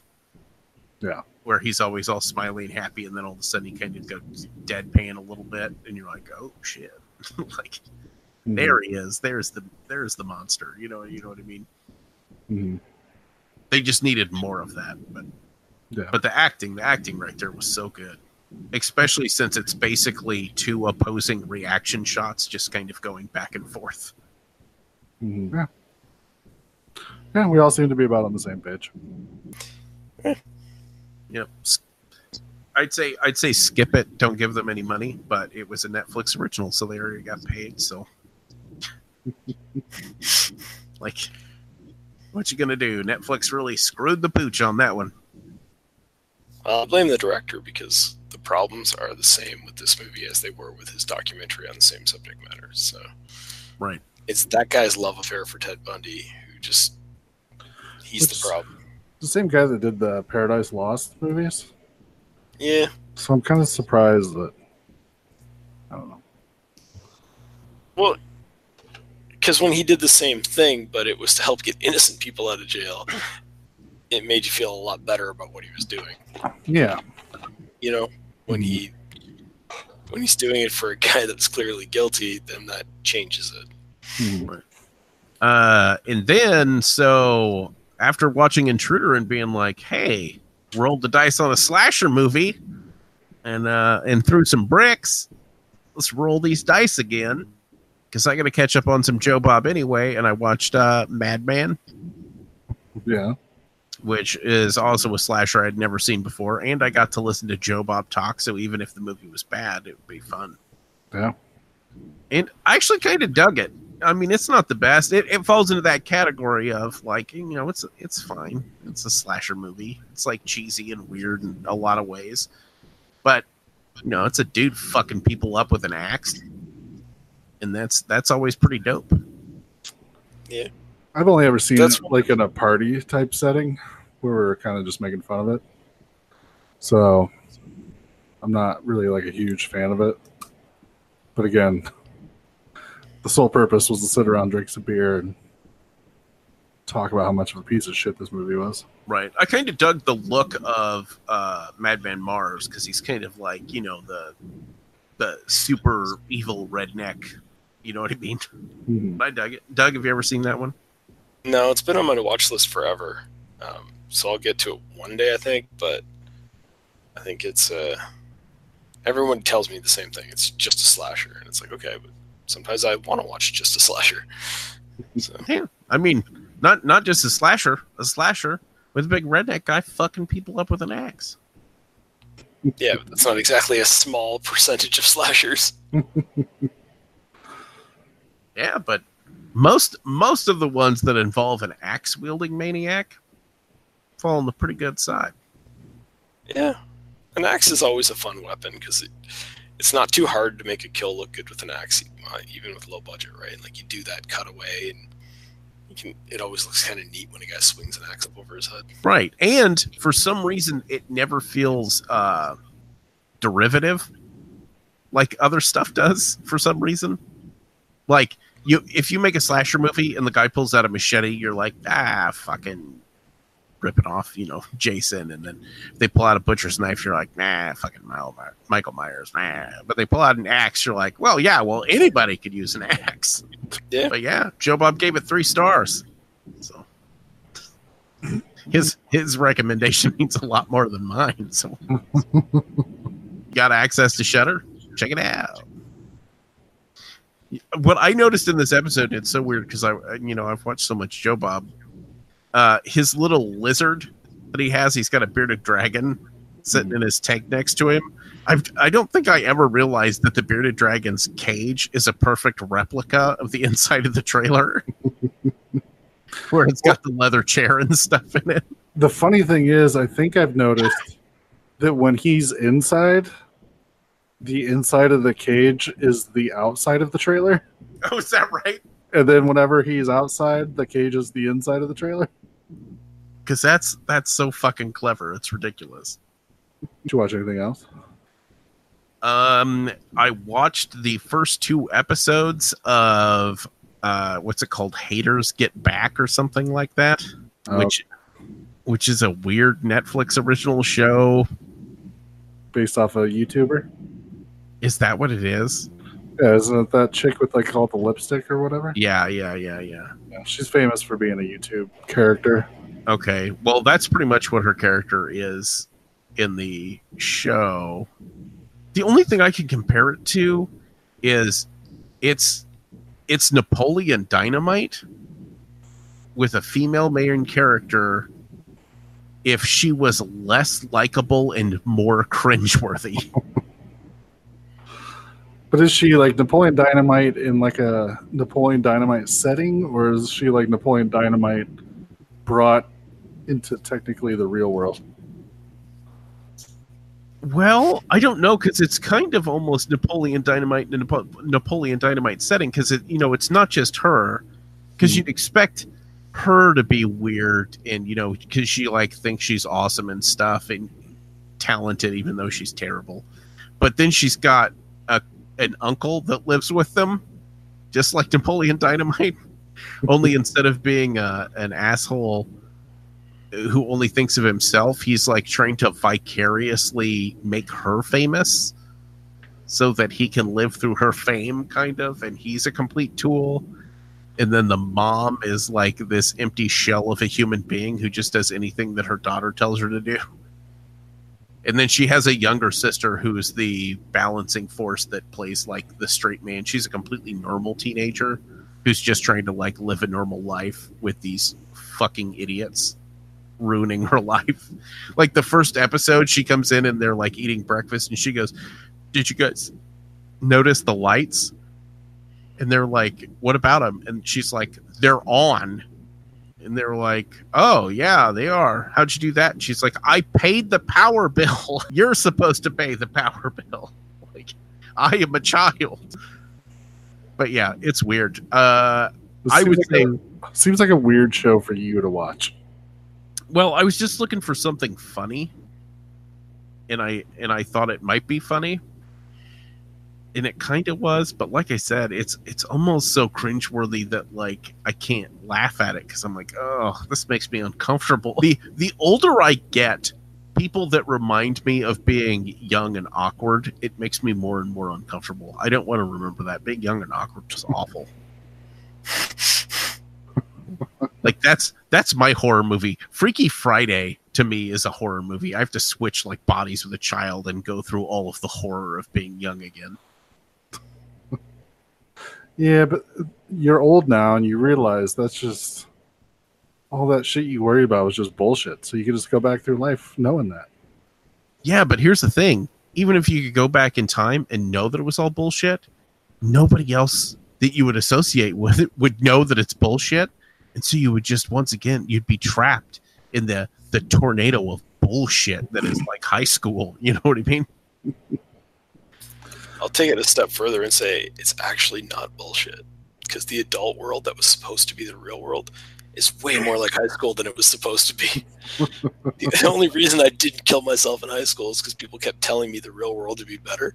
And then you get into like an office setting and everyone's gossiping about each other.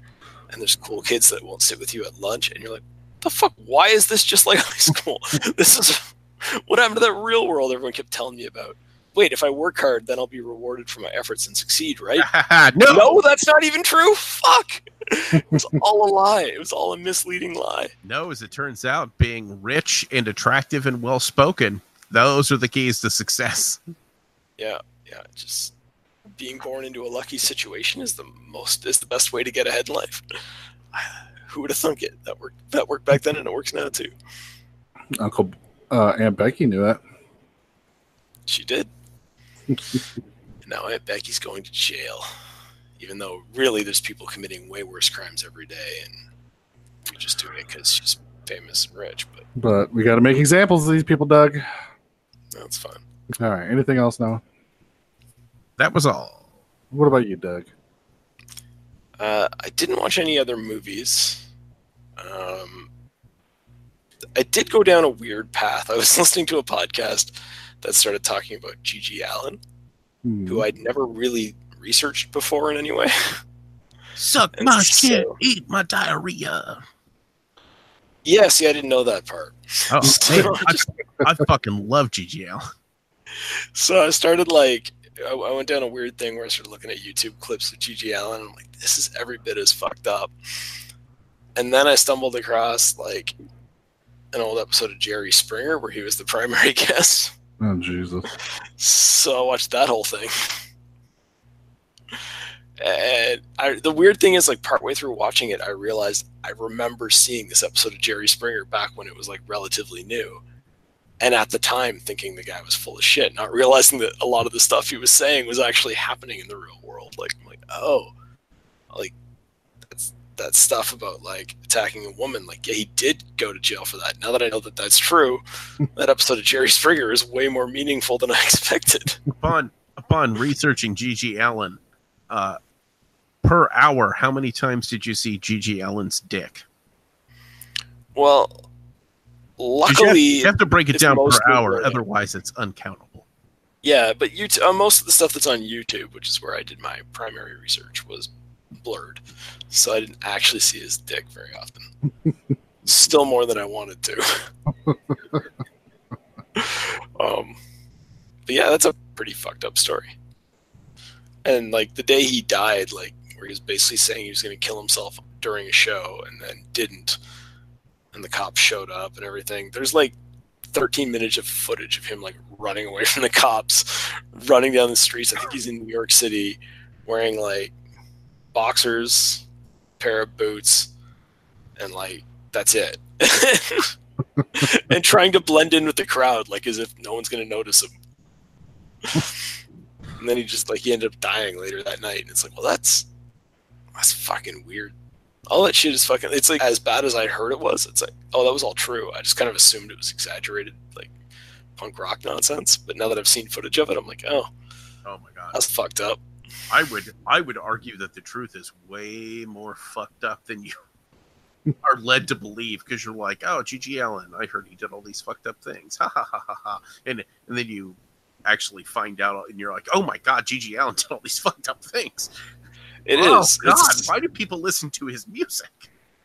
Well, I, and I can completely understand the listening to his music part. Ah, It's like this shit where people would like voluntarily just fight him in the middle of concerts. like, I don't know why you want to get punched in the head by your favorite musician. I can't get my head around that logic.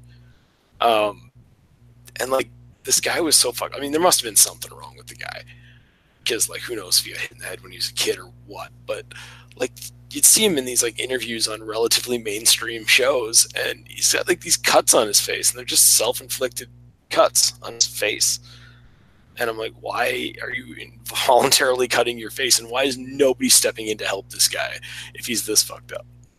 It's weird. It's one of those weird things where if you're an adult in our society you can get away with doing the dumbest shit as long as you don't hurt somebody else. They'll just be like yeah i would have let that go. I think I think the whole trick is like um especially the hardcore punk scene like punk rock is all about these unedited honest um expressions of self if if that makes sense. It's all about like being just brutally fucking honest about everything. And and GG Allin was grotesquely honest. And and the Oh, yeah. problem was everybody knew he was grotesquely honest because he was showing you like the darkest grossest part of his inner self. And it was really really dark and gross Yeah, I know. Anyways, it was pretty fucked up. And in retrospect, I kind of wish that had never existed. But there you go. now you've got That's it. now, now you've That's the got other thing I spent my time watching. now, now you've got the image of GG Allin's fat belly hanging over his creepy little penis burned into your retinas for the rest of time Yeah. The decision to perform shows wearing nothing but ladies' panties is an interesting one from my perspective. Um, not, not sure why he did that. The other thing that's super weird is the fact that, like, because we have this footage of him from the pre-cell phone era, so there was just somebody filming this, like with an actual like camera that you had to insert your VHS tape into, and then if you wanted to make copies of it, you had to take that out later and tie two VCRs to the same TV and run them. Well- but it's like, okay, so we've got this footage, and it's like it's these weird fucking like concerts that are like in the middle of the day, and they're in these clubs that have very few people in them, and it's like, how is this even a thing? How does this even exist? I don't get it. Like the whole thing is weird to me that like people are making a living or even attempting to make a living while playing to like 12 people and 2 in the afternoon on a Tuesday. It's fucking weird. I don't know. Uh, anyways, not really a, a movie, which is uh, no, we're supposed to talk about movies, but I, I didn't. Yeah. What did you watch this week, Brad? I actually watch a lot of stuff, so okay, good. um, I watched a movie called Mercy Black. Um, so, do you remember those Slender Man killings? Two girls killed their other friend. Yeah. Slender Man told them to. Yeah. So basically, take that premise and change Slenderman to this character called Mercy Black, which is like a woman spirit or monster or whatever. Okay. And then uh, spend uh, a lot of your a lot of time in the movie wondering if that actually if it was all maybe true. So this girl gets out of an insane asylum after being there for like 15 years because her and another girl tried to kill one of their friends because Mercy Black told them to, and that if they killed her, that she would essentially become um, corporeal. Like essentially, if they sacrifice her, then she could become flesh and blood. Okay. Um, so you know, she comes home to live with her sister. She's you know gone through all this therapy with her therapist, played by Janeane Garofalo, which surprised me. Um, and then it's her just kind of reconnecting to her sister and just the world in general. Like she doesn't. She was uh, like 13 when she went in, so she has never really dealt with the outside world this whole, whole time. So there's stuff where she's like, okay, I got to look for a job, and goes to like, she's like, where where the class, classifieds? Where do I look for a job at? And you know, she doesn't really understand that you just look on the computer now for a job type stuff. Um, so I don't know. Some of the, some of that stuff was a little annoying, but whatever. But a lot of it deals with her interacting with her nephew, who's a young kid, who now starts saying that he that Mercy Black talks to him. So then she starts like freaking out, saying, "Oh, but it's not real. It's not real." But has she maybe projected this thing onto him and all this stuff? So it just kind of goes back and forth, and she starts sort of going back uh, and trying to figure out like how everything went down when they were younger, because she says she doesn't remember a lot of it. So just she does some investigating. Mercy Black may or may not show up at various points throughout the movie, and then you know your mystery unfolds. Um, it was pretty decent. I enjoyed it. Uh, you know, it's got it's got its own problems when it kind of lays out everything towards the end, but a lot of movies have that, so you just kind of either roll with it or you don't, type of thing. But if someone told me like, "Oh, I was really into it," and then I didn't like the ending, I'd be like, "Yeah, I can understand that." But you know, in general, it didn't really bother me a whole lot. So, um, but I'd recommend it. I thought it was good. The atmosphere is really good. The build up and everything. So, Sounds interesting, at least. yeah. Um, and you remember Dwight from uh, The Walking Dead? The dude that had like half of his face burned. Right. He is a uh, a guy who's uh, remodeling his sister's house. So he's like hanging around throughout throughout most of the movie. So, but it was kind of weird because I'm like, he looks familiar. I can't place it, and it was because half of his face isn't burnt. So, it like threw me off. It's kind of funny. Um, and then to prepare for the upcoming John Wick Chapter Three, uh, I rewatched John Wick One and Two. Um, still fun, still good time. Uh, Amanda had never seen the second one; she'd seen the first one, but then like we re- we rewatched it, and she's like, "I'm glad we watched this because I didn't remember a lot of this stuff." But yeah, John Wick kicking ass. If you're a fan of the John Wick movies, obviously, Yeah, those movies. I, I don't feel like they're gonna like they'll age perfectly because they just deliver exactly what they promise. It's just Yeah. he's gonna beat the shit out of all these people. Get with that? Mhm. Yep. There we go. Yeah. Nothing more complicated. And I feel like that whole thing is set up perfectly by like John Le- Leguizamo in the first movie when they like drive John Wick's car in. And he's like, "Where'd you get that car?" Oh yeah, we stole it from this John Wick guy. And he's just like, "No, get out, get out of here!" And then like punches the kid in the face. And then like his mobster dad calls him later. He's like, "Why did you hit my son?" Uh, because he stole John Wick's car and killed his dog. And the guy's just like, "Oh," and then just hangs up the phone. Like, enough said, sort of situation. You stole his fucking car. You killed his fucking dog. Yeah, so I just love like how his very name just like everybody just like freaks the fuck out. So I think it's a lot of fun. Uh, I feel like the second one was even better than I remember. Like it's still nowhere near as good as the first one. I feel like that first one is just a perfect storm of a movie. Um, yeah, yeah, I'm excited to see chapter three. I mean, it looks like it takes place exactly like after the end of the second one, so it's going to be interesting. Yeah, I. Yeah, I, th- I think you're going to get diminishing returns at some point with John Wick. There's going to be a time Oh, where yeah. it's like, like, why would I ever watch any of these? Like even now, like I think I could see myself watching one and two before three. Before I watch three, Mhm.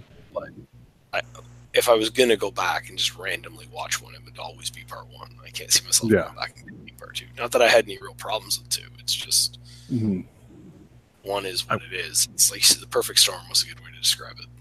I would say two is only about half as good as one, and it's still a good movie, which Mhm. just says how fucking awesome that first one is. hmm Yeah. And I think Keanu Reeves has said that this is they're planning on this one being the last one because they think it would be ridiculous just to keep going with them. So hopefully that's true. That they just kind of have an end in mind and they're just gonna you know be done with it after after this one. But sometimes that uh that money talks, so you just gotta see what happens, I guess. Um I watched an 80s cockroach movie called The Nest. Okay. I like how you said 80s cockroach movie. Like that's just a uh, subgenre we're all familiar with. It's just Yeah. Yeah, sure. Um, so there is a roving horde of cockroaches that apparently can just, as soon as they start biting you, will kill you, and then they'll just devour you like piranhas. awesome. Sold. you know, recommend, right? Like we're done here. recommend. uh, so they're supposed to, they're supposed to be on this like island. I'm assuming it's supposed to be like the the northeast or something. Uh, you know how on Wings, like they lived on that island and they had to like fly back and forth for supplies or whatever. It's kind of the setting they're trying to set up. All right. I do understand the concept, but no, I don't get the wings reference. Oh, sorry. Totally Uh, made Tony Shalhoub's career. Yeah, it's just in Wings. They they they had their own airline company, so those they were constantly flying back and forth for whatever reason. Anyway, Sure. So basically they're saying like, you know, everybody's kind of stuck on this island, and it's supposed to be an island. Although in so, in the sign says population seven hundred, so it's supposed to be a small town. All right. there is some shots on the main street of town that you could tell that like are those houses in the background are those the houses in the hollywood hills like why would a town of 700 have all these fancy rich people hollywood hills type houses Well, if there's 700 billionaires living in the same spot, that would make sense if everybody else wasn't just like blue collar people throughout this movie. Uh, it's so fucked up and weird. Um, but anyway, of course, a section of land was bought by some. Uh, I don't even know if they even say like it's bought by some company, but I don't even know if they say like what the company does. But essentially, they've uh, they've made these cockroaches through genetic blah blah blah bullshit. And uh, they've they've escaped of course. And there's this, this this scene where this dog is chained up to this trailer like he you know the dog like lives outside. And you can tell they're just like dragging a cable through all this tall grass to get it to like move. So it looks like this swarm of cockroaches is just coming at them and then of course they hit the dog and then smash cut to another scene and then come back and the dog is literally just like a bloody skeleton. Awesome. so so that's pretty much like the setup. That's it's people like what is that? And then all of a sudden like oh my god they're killing me but then we never see those people again Uh, so you pretty much get what you expect out of that. Like it's okay, it's not great, but it has has its moments. So if you're in the mood for an '80s cockroach movie, the Nest would be the one to go for. of all the 80s cockroach movies, that's the one you would pick. yeah, exactly. I'm gonna make a note of that just in case it ever comes up. Uh, then the last thing I watched uh, is a movie. I actually heard about it on a podcast, and I hadn't heard of it. It just came out last year, and I had not heard of it. And they played part of the trailer and then sort of described a little bit of what it was about. And I'm like, that sounds amazing. So I picked it up, or it's actually on Netflix. So I came home and watched it like that night. It's a, it's a movie called Small Town Crime starring John Hawkes, who is an awesome actor. Oh, I think I've almost watched this a bunch of times. Well, I'm going to say you should probably watch it. Okay. Um, someone compared it in this podcast, compared the tone of it, not the story, but just sort of the feel of the movie, a lot like Cold in July. If anybody's watched that, yep. which is also an awesome movie. Yes, it is. So John Hawkes is like a sort of a disgraced cop. Um, some incident happened, which they, you know, you eventually get all the details about through flashback at some point in the movie. Um, so now he's just like a miserable drunk. Like that's all he does. He's on unemployment, and basically, the beginning of the movie shows him going to job interviews. And at first, you see, you know, he seems like oh yeah, he's he's generally like, oh shit, I need a job, trying to get these interviews, and then there's the, there's this one interview where they're like, yeah, I think we're interested in hiring you, so I think you know, if you can, you can start on Monday, and he's like, uh, by the way, there's some stuff I should tell you. Uh, I'm a complete alcoholic. I pretty much can't even get moving unless I have like three or four beers in me in the morning and just rattles off all this horrible shit about himself so they don't hire him. So, of course, his immediate next stop is the unemployment office where he gets his check and then immediately just goes to the bar and pretty much drinks it away. So he's very down and out. Um, his it seems like his only focus is someday it'd be nice if I could get back on the police force but everybody keeps telling him like that's not going to happen. So you should really like find something else to move on to. Um, so of course he gets thrown out of the bar and goes and picks up more beer, and then it, the next morning he wakes up in the middle of like some random field. His car is like just sitting there, like he obviously drove to this field, rolled out of his car, trashed out of his mind, and then just fell asleep in the field. So he, you know, fixes himself, gets up, and then gets back in his car and is driving home. And as as he's like leaving the field, he sees this weird thing on the side of the road. So he goes to look, and actually finds this woman who has been like pretty much like beaten to death. Like she's still alive, like barely so he puts her in his car, takes her to the hospital. She ends up like passing away, like within like that day. So technically, it then becomes a murder. He then starts becoming obsessed with trying to figure out what happened to this girl. And like the, the cops that he sort of used to work with, like the detectives, are working on it, and they keep telling him, like, you're not a cop anymore. Like, leave us alone. Just you know, stop getting in our way but he's obsessed with it and it sort of comes to like if i could do this good thing and figure out who killed this girl maybe i could start fixing my life or whatever. So that's sort of the setup for the rest of this movie is him sort of investigating this whole thing and the lengths he goes to to figure out what happened and how everything shakes out and yeah. I absolutely love this movie. I thought it was fantastic and I was still like shocked that like nobody talked about this movie when it came out because I feel like it, like John Hawkes is amazing in it.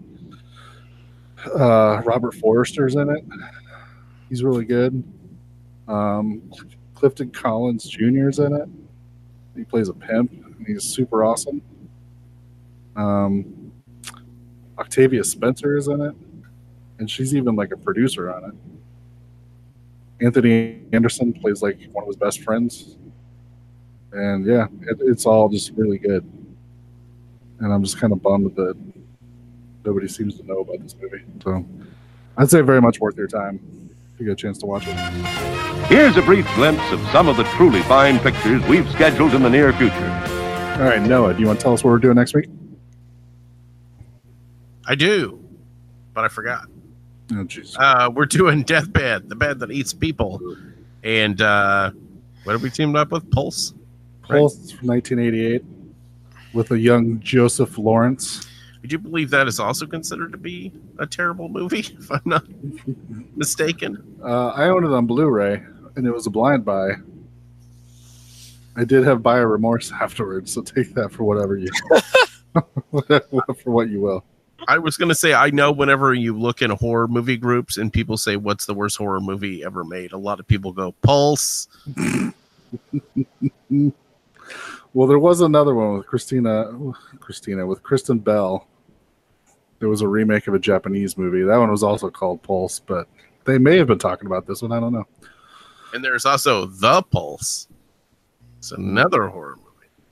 Yeah. At least one of us is going to screw this up and watch the wrong movie next week. Is that what you're getting? Well, this one with Joey Lawrence is about sentient electricity trying to kill him and his dad. Uh, so yeah, I'm confused. You're saying a movie with the acting talent of Joey Lawrence could have possibly not been well made?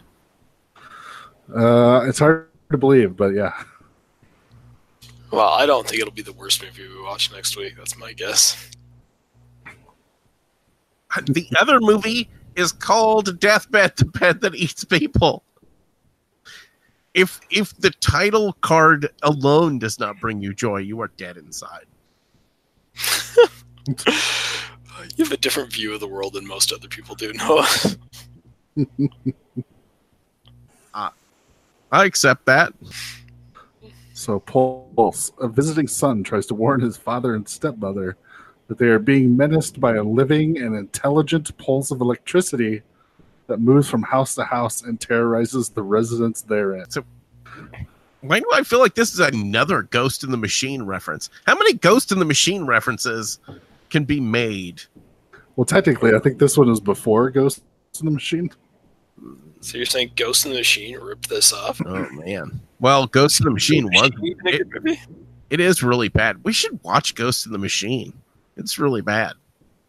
Should we just switch it out and do Ghost in the Machine and the Pulse? So quit trying to get it away from Deathbed, bro. Ah, Jesus Christ.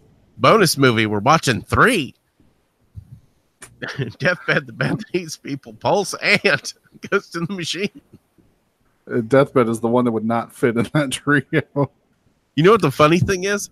I'm pretty sure I haven't tried to find it, but since I saw Ghost of the Machine on VHS, however fucking long ago that was, I have never seen that movie again anywhere. So I'm assuming it's not easy to find, but maybe I'm wrong. Maybe it's on Tubi or something. I'm wondering, has anybody checked to see where we're going to watch uh, Deathbed? I think it's on YouTube. Let's see. Ghost in the Machine. Wow. Yeah, you can't find it anywhere unless it's on YouTube illegally. It's not illegal. It's legal if it's on Oh, YouTube. I lied. I was looking at the wrong screen. Yeah, you can pretty much rent it like everywhere Amazon, Google Play. All right, let's see if Deathbed's anywhere. you can rent Deathbed for $4 on Amazon if need be. At least here in the States. Yeah, but I, I'm reasonably confident Deathbed was on YouTube because I think it was one of those ones where I'm like, well, I'm not, not gonna look too hard for this. Holy holy shit, I just typed in Pulse. Pulse 2006, Pulse 2001, Pulse 1998, Pulse 2000 Pulse 2016. Just type in Pulse Woe. I'm sure it'll show up. Please remember to replace the speaker on the post when you leave the theater.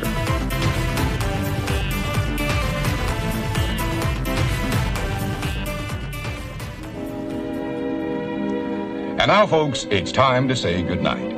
We sincerely appreciate your patronage and hope we've succeeded in bringing you an enjoyable evening of entertainment. Please drive home carefully and come back again soon. Good night.